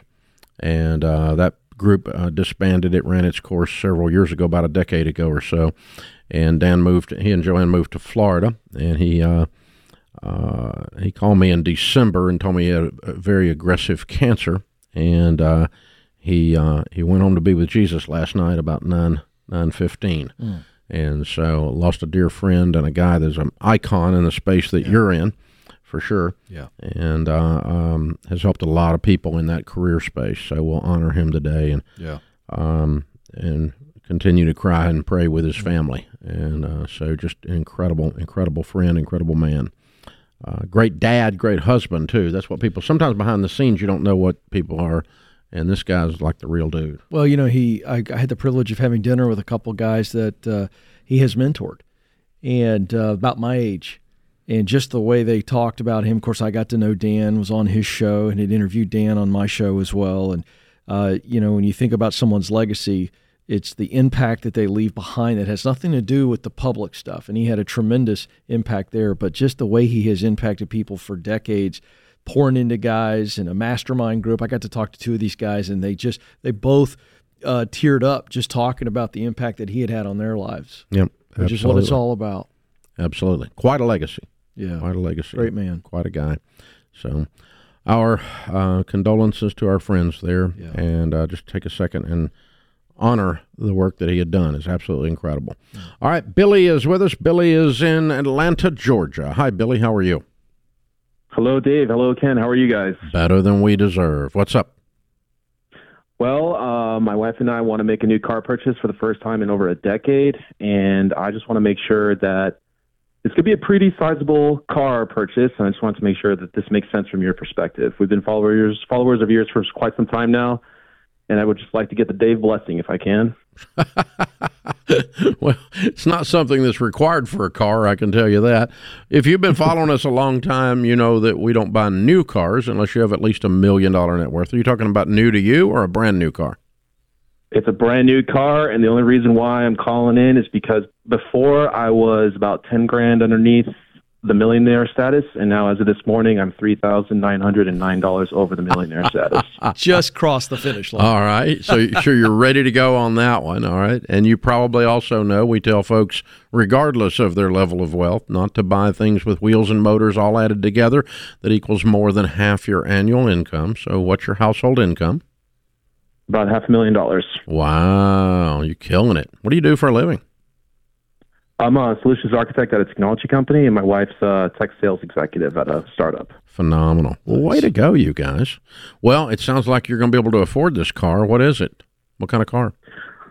It's an electric SUV. It's a Rivian, and I know you're a car guy, so it goes zero to sixty in three seconds. Yeah, I know the Rivian. Yeah, was talking to a guy. I bought one the other day. I parked beside him at church, and I parked my Raptor beside him. We were talking about it as we were walking into church. It was kind of it was a great conversation. It was a lot of I'll fun. bet. So, um, so it's a wonderful vehicle for. I mean, if you like the electric stuff, everybody. I, I mean, they're Yeah. just. It's an incredible. The engineering is very cool. What is that thing? About ninety grand, hundred grand? Uh, out the door with tax title license and everything, ninety-eight thousand. Yeah. Okay. All right. And I assume you've got the cash. Yes, I just crossed a hundred grand on the high yield savings account, so I mm-hmm. wanted to pay for everything. You know, the insurance for the whole year and everything as well. So unless your wife is driving a hundred and fifty thousand dollar vehicle, your two vehicles would be under half your annual income, and you're over a million dollars, and you're paying cash. That's the only thing we tell people to look at. Awesome, awesome. Yeah, and we're driving right now like a ten-year-old Hyundai, mm-hmm. and mm-hmm. we're still going to keep it until it dies, just for like memory's sake. Yeah, yeah, yeah. I mean, it's uh, yeah, it's uh, apparently the engineering on this thing is incredible. I've not driven one of them.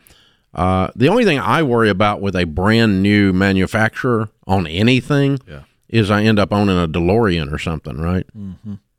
Yep. You know, or Studebaker or something that goes out of business, you know, and, and then leave you, you know, they make they make them for three years and then they're gone. I don't I don't have any reason to think that this company's going to do that, but I'm just saying, and just as a general comment.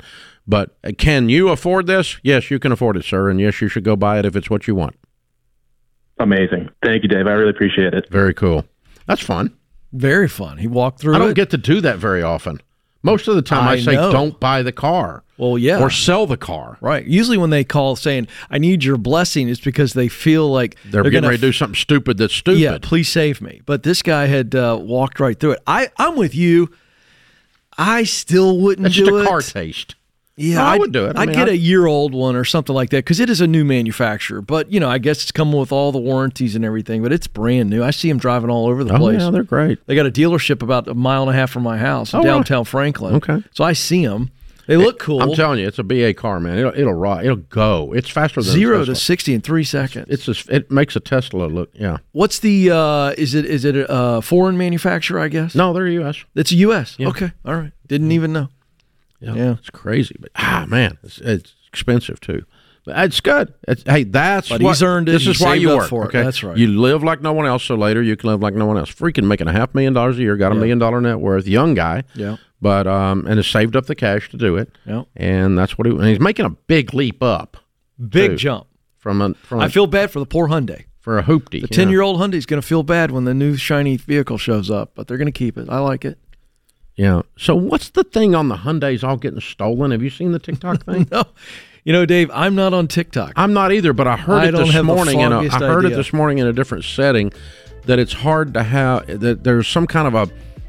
This is true. A guy in the audience is shaking his head. It's hard to get insurance on them They're getting stolen. because the, somebody put out a hack on how to how to get one started, how to break into it, and all these people are using that hack. Oh, I and see. they're stealing Hyundai's Okay. like crazy. Hmm. So you Hyundai people, be careful out there. Wow. Wow. Get the LoJack. Who knew? Who knew? This is the Ramsey Show. Do you listen to the Ramsey Show for motivation? You want to know what's even more motivating? Attending a Ramsey event, the ultimate motivational experience that's fully focused on helping you eliminate money stress. Join us for the Total Money Makeover Weekend on May 10th and 11th in Nashville and leave money stress at the door for good. Podcast listeners use the code 50OFF to save $50 on standard level tickets. Get yours at ramseysolutions.com slash events.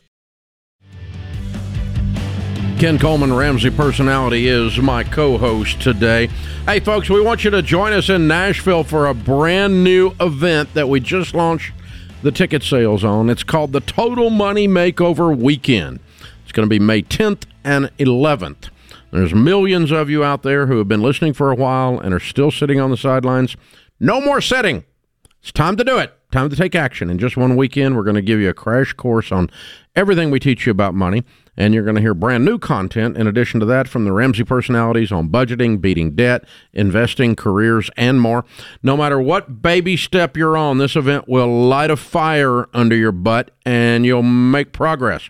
All the Ramsey personalities, including Ken Coleman and my right, will be part of this weekend, the Total Money Makeover Weekend. It's going to be live question and answers all throughout the weekend. Lots of opportunities for fun and pictures and everything else. It is a total immersion. So come join us May 10 and 11. Early bird tickets went on sale uh, just a couple days ago at $99 and they are for a limited time. We're going to re- we're going to up the prices as we go along. So if you want the best prices, you do it now. Get your tickets right now at ramseysolutions.com slash events. The event center only holds 2,500 folks, so you do need to get your tickets as soon as possible, please, for your sake. Cassandra is in Colorado Springs. Hi, Cassandra. How are you? Hi, guys. I'm good. How are you guys? Better than we deserve. What's up? So, I'm curious about doing um, a HELOC to consolidate our debt to pay it off quicker. Hmm. So, um, we have about 55000 that we are wanting to pay off. But what I was hoping to do was to do the HELOC. Um, so pull out the 55000 and then do about a $400 payment a week. So it would be either an automatic withdrawal or we do, well, automatic is easier. So if we do the automatic withdrawal, um, and then I'm hoping it would be paid off in about three years. Not at 18000 a year, it won't be. The interest is 18. No. Six, or 400 a week is 1600 a month. That's $19,000 a year.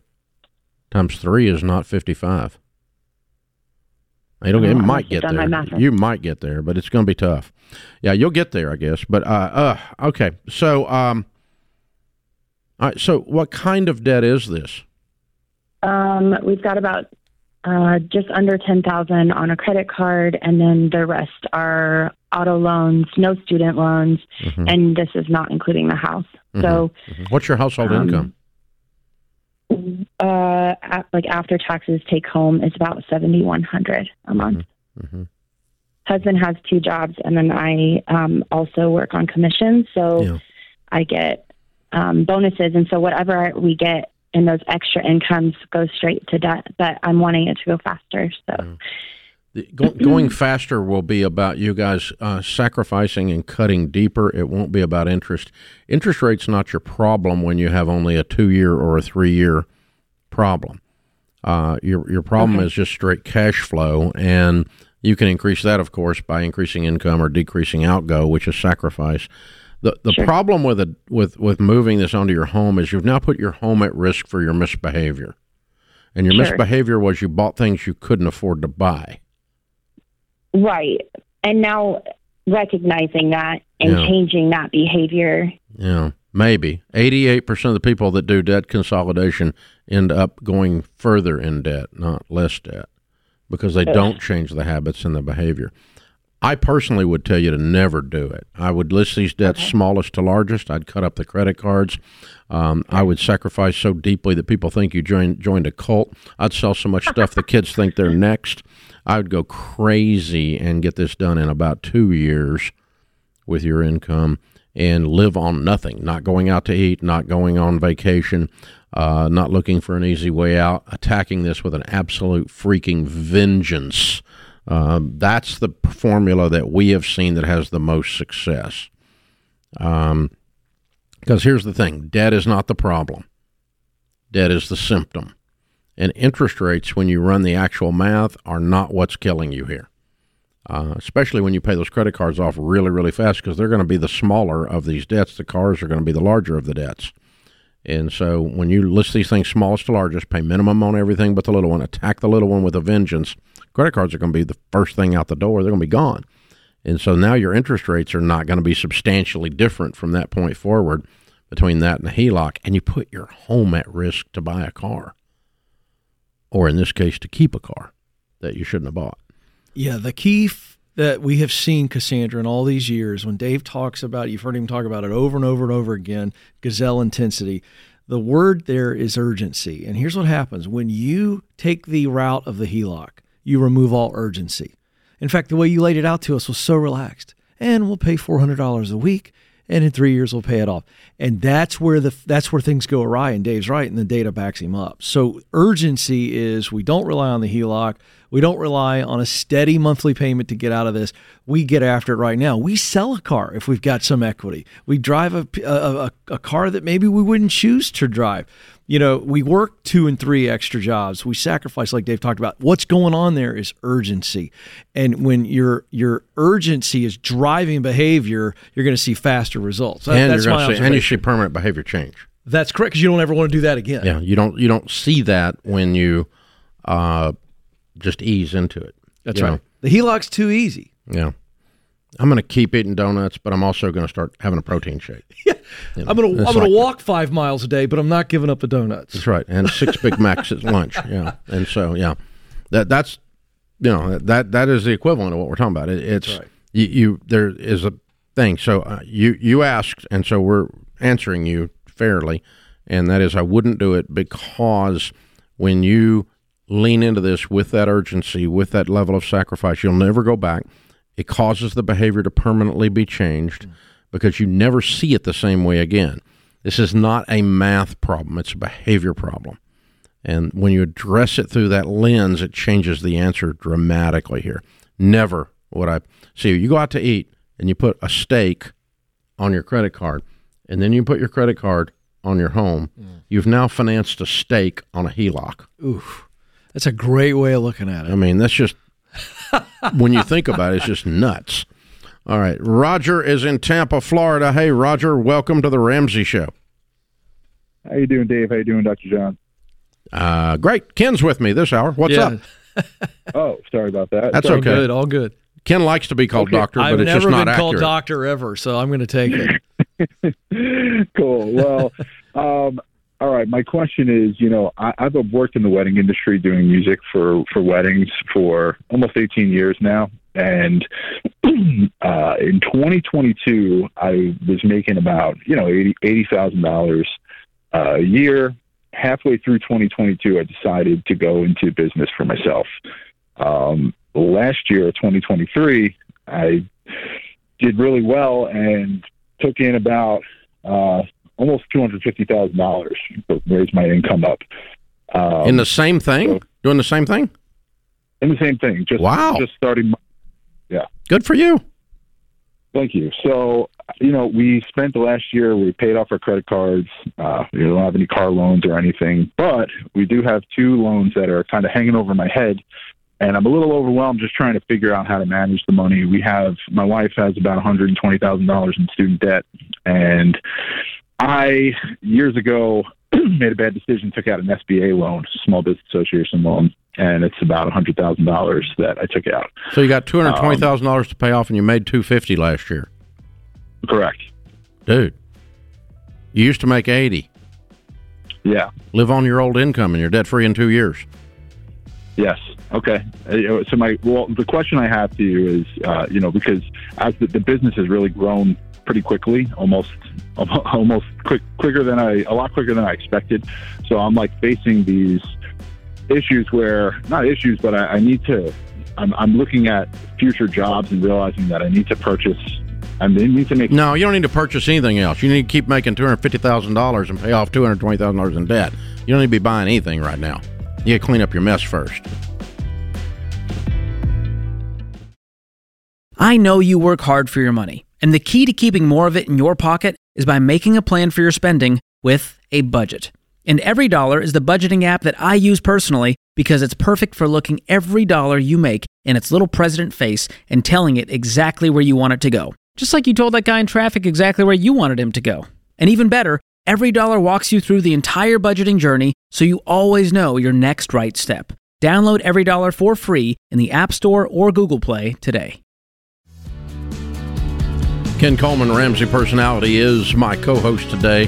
One of our other fellow Ramsey personalities is in the middle of book launch week. We're uh, tomorrow will be one week that the book has been out. Breaking Free from Broke by George Kamel, the ultimate guide to more money and less stress. It is fun and packed with research, and you will never look at some of the villains in the marketplace the same again. He exposes everyone that is ripping you off. It, breaking free from broke. You will love the read. It's a lot of fun to read. A lot of people hadn't read a book in five years of reading it. That's a good indicator. That's a good book. George Kamel. Check it out. You can get it at RamseySolutions.com or anywhere great books are sold. Lexi is in St. Paul, Minnesota. Hi, Lexi. Welcome to the Ramsey Show. Hi, thank you so much for having me. How are you guys today? Better than we deserve. What's up? Hi, um, I just wanted your advice on uh, some career uh, trajectories. Um, I, just to give some background, I'm a recent uh, law student graduate. Um, I chose my law school because I got a full ride, so I'm out debt free. Great. Um, Good for you. and thank you. Um, and I took a job with my state's government as a civil litigator, where I currently make eighty thousand dollars a year. Um, and I love this job because I get the mentorship of a corporate law firm, but I get to do work that is meaningful to me, and I get to volunteer fifteen hours a week. What is the what is the children's work that you're doing that's meaningful? Um, I get to help uh, protect people in my state uh, from bad actors. Protect in- who? Not in criminal case. Uh, residents of my state. Residents of your state. So, who are the bad Yeah, actors? but- Give us an example of who you're protecting them from. Um, so, I mean, if there's um, someone who i- isn't paying fair wages to their employees or there's harassment in the workplace, I get to help step in and make sure that that isn't happening to my, my fellow citizens. Is that a form of you working for the Attorney General? Yeah. Are you working for the sir. Attorney General? Yes, sir. Okay. All right. Trying to make sure There we, we go. that makes sense then. Okay. Cool. Yeah. And I, I love the work. I get a lot of really great mentorship. Mhm. I get to go into court three to four days a week, which a lot of my classmates who went into big law, I mean, they're in cubicles. I don't, Right. they're not getting the experience I am. Um, and I get to, to volunteer, right? I run a housing clinic uh, through a legal aid. I, I get to volunteer 15 hours a week. Um, but I chose my law school because I would come out debt free, and I, I went into it after spending three years working for legal aid, and that's really where my heart is. That's where I want to give back to. Um, and I'm wondering if I should suck it up and go into a corporate law firm where I'd make an additional hundred thousand dollars a year easily, um, pay off my house, and you know, be able to to really give myself to legal aid without any financial burdens, or if I should go straight to legal aid work and you know potentially burn out because it's a lower lower paid position and Option you know, A. hard work. Option A. And I'm gonna, now this is me. I'm going to answer it as what would I do if I were in your shoes with everything you've given me. Um, you love the work that you do. You love the result of that work, and you want to volunteer. And legal aid is close to your heart. But the reality is, is that if you go into a legal aid position, you are probably going to burn out. Your income is going to be absolutely capped.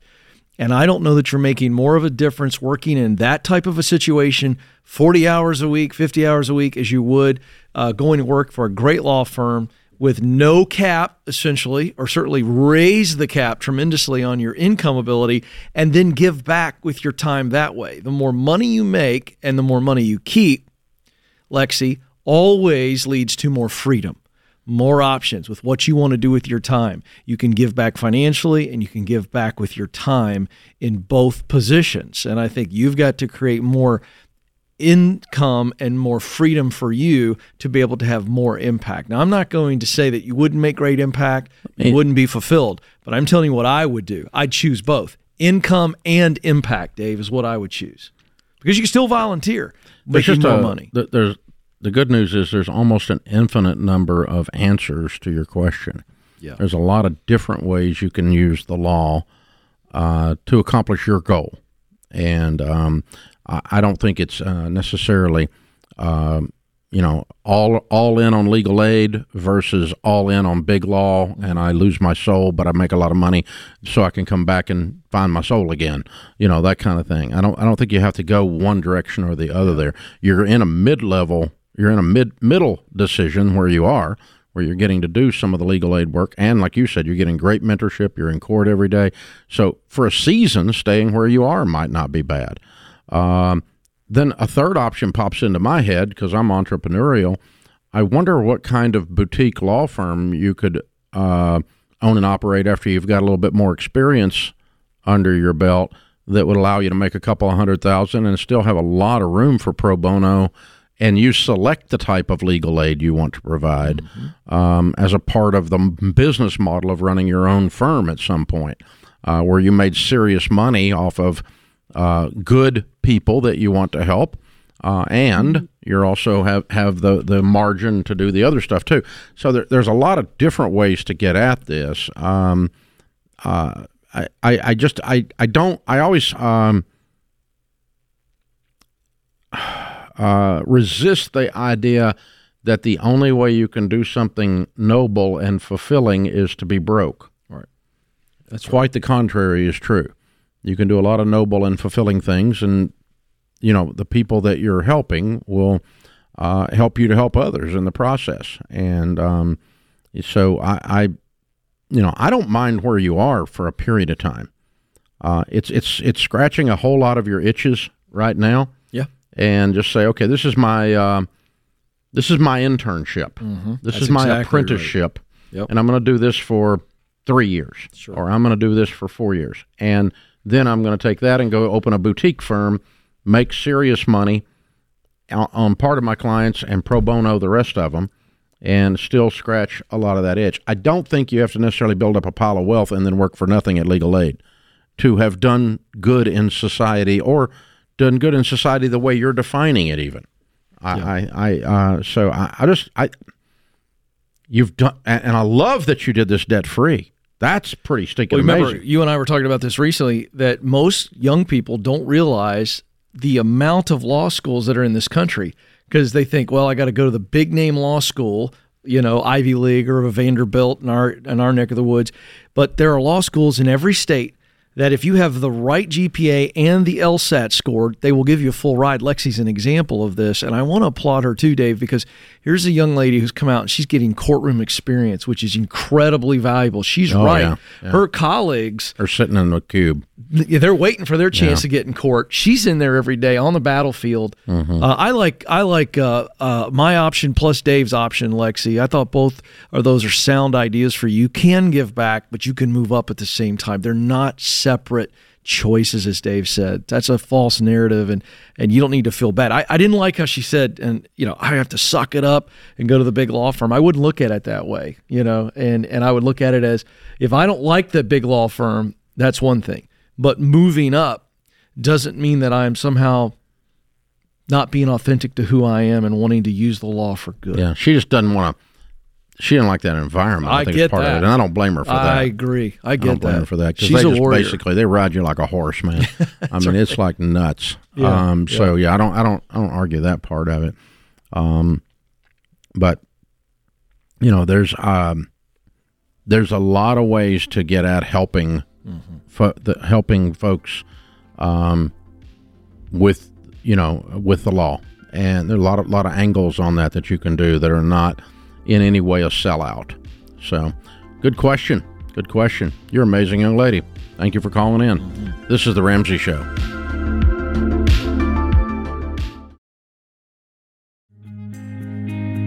Our scripture of the day, Luke 14 28. Suppose one of you wants to build a tower.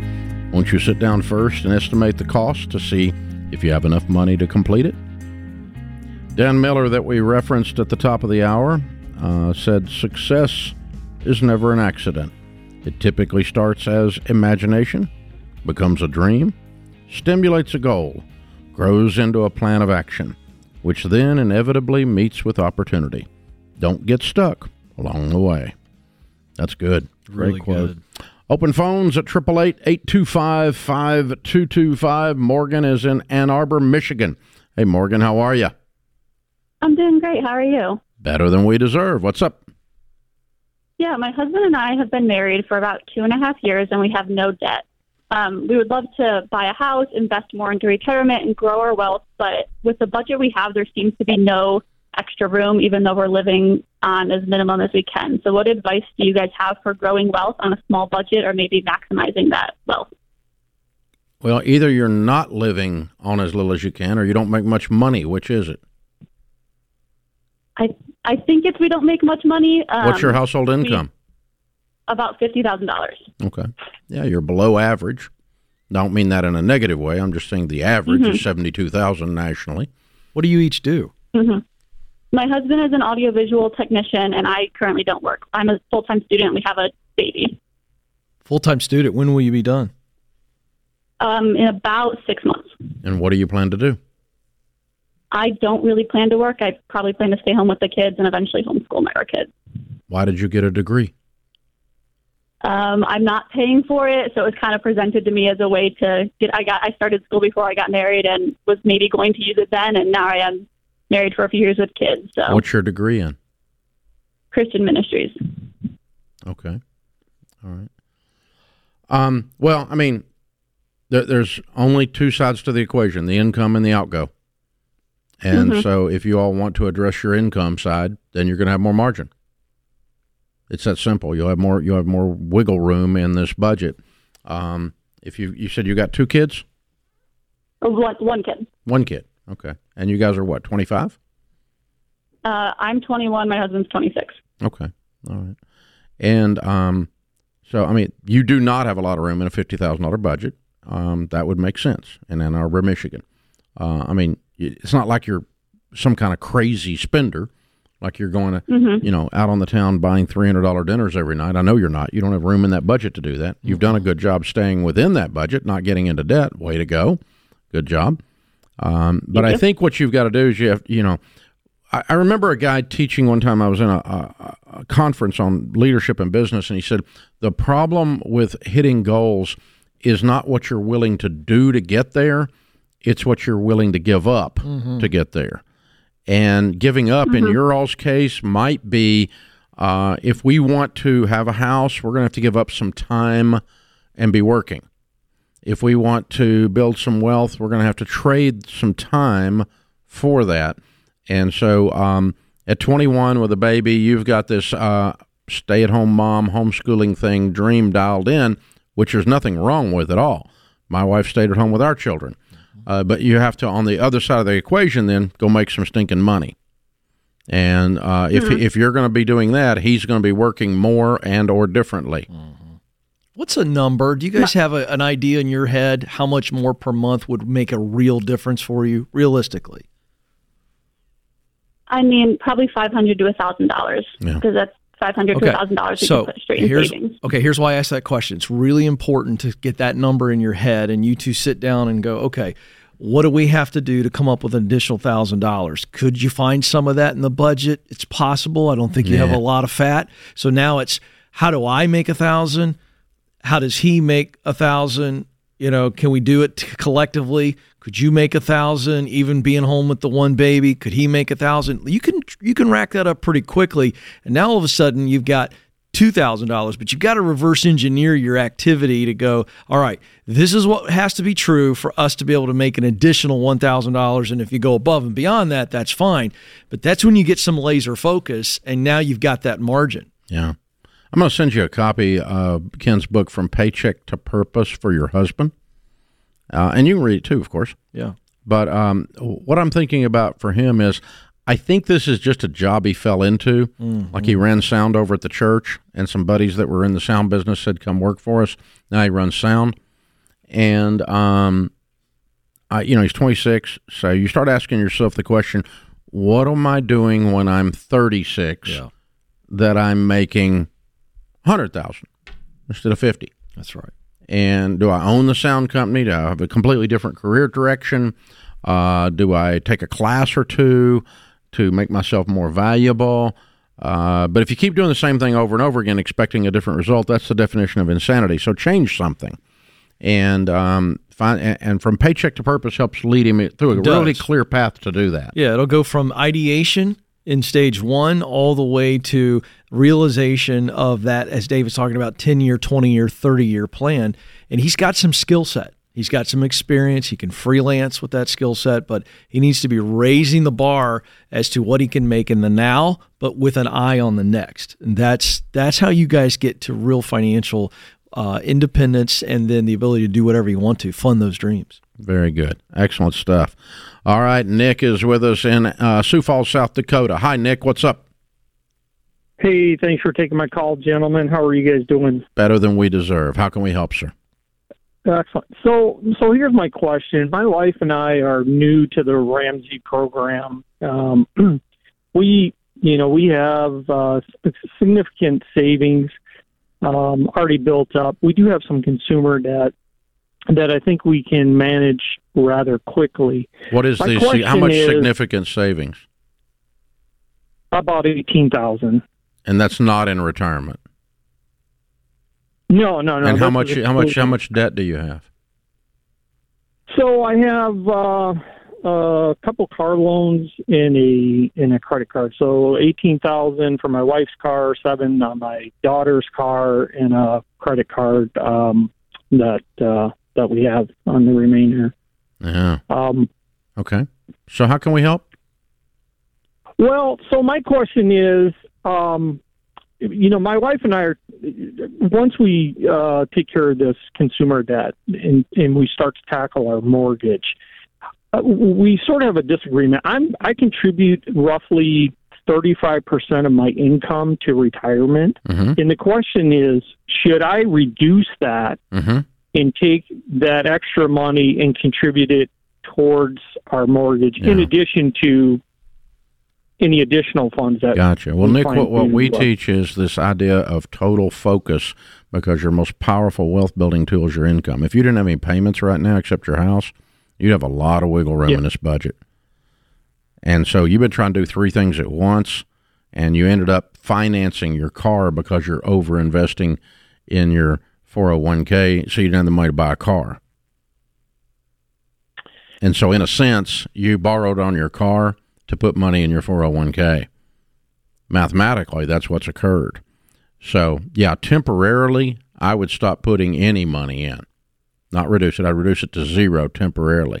Temporarily, I'd not go out to eat, not go on vacation. I'd be on a tight budget, scorched earth. You and your wife sit down, make every penny scream and then I would take every dollar of that 18 except $1,000 and I would throw it at your smallest debts. List your debts smallest to largest and pay them off in that order. So those cards and that daughter's car are gone. The debt's gone. We're going to put a big chunk on your wife's and then we're going to attack your wife's really, really quickly and get it finished up. Now you got no payments but a house payment. That feels good. Mm-hmm. Although it didn't feel good to stop that 401k for a minute, but it was just for a hot minute. Now we're going to build an emergency fund back of three to six months of expenses, put that savings back, and then you got a, your rainy day fund, and then you restart your 401k. The problem is you try to do everything at once, so you're doing nothing. And that's the order of attack. Hang on, I'll send you a copy of the book, The Total Money Makeover, to help you do it. Ken Coleman, good show today. Thank you, sir. That puts this hour of The Ramsey Show in the books. We'll be back with you before you know it. In the meantime, remember, there's ultimately only one way to financial peace, and that's to walk daily with the Prince of Peace, Christ Jesus.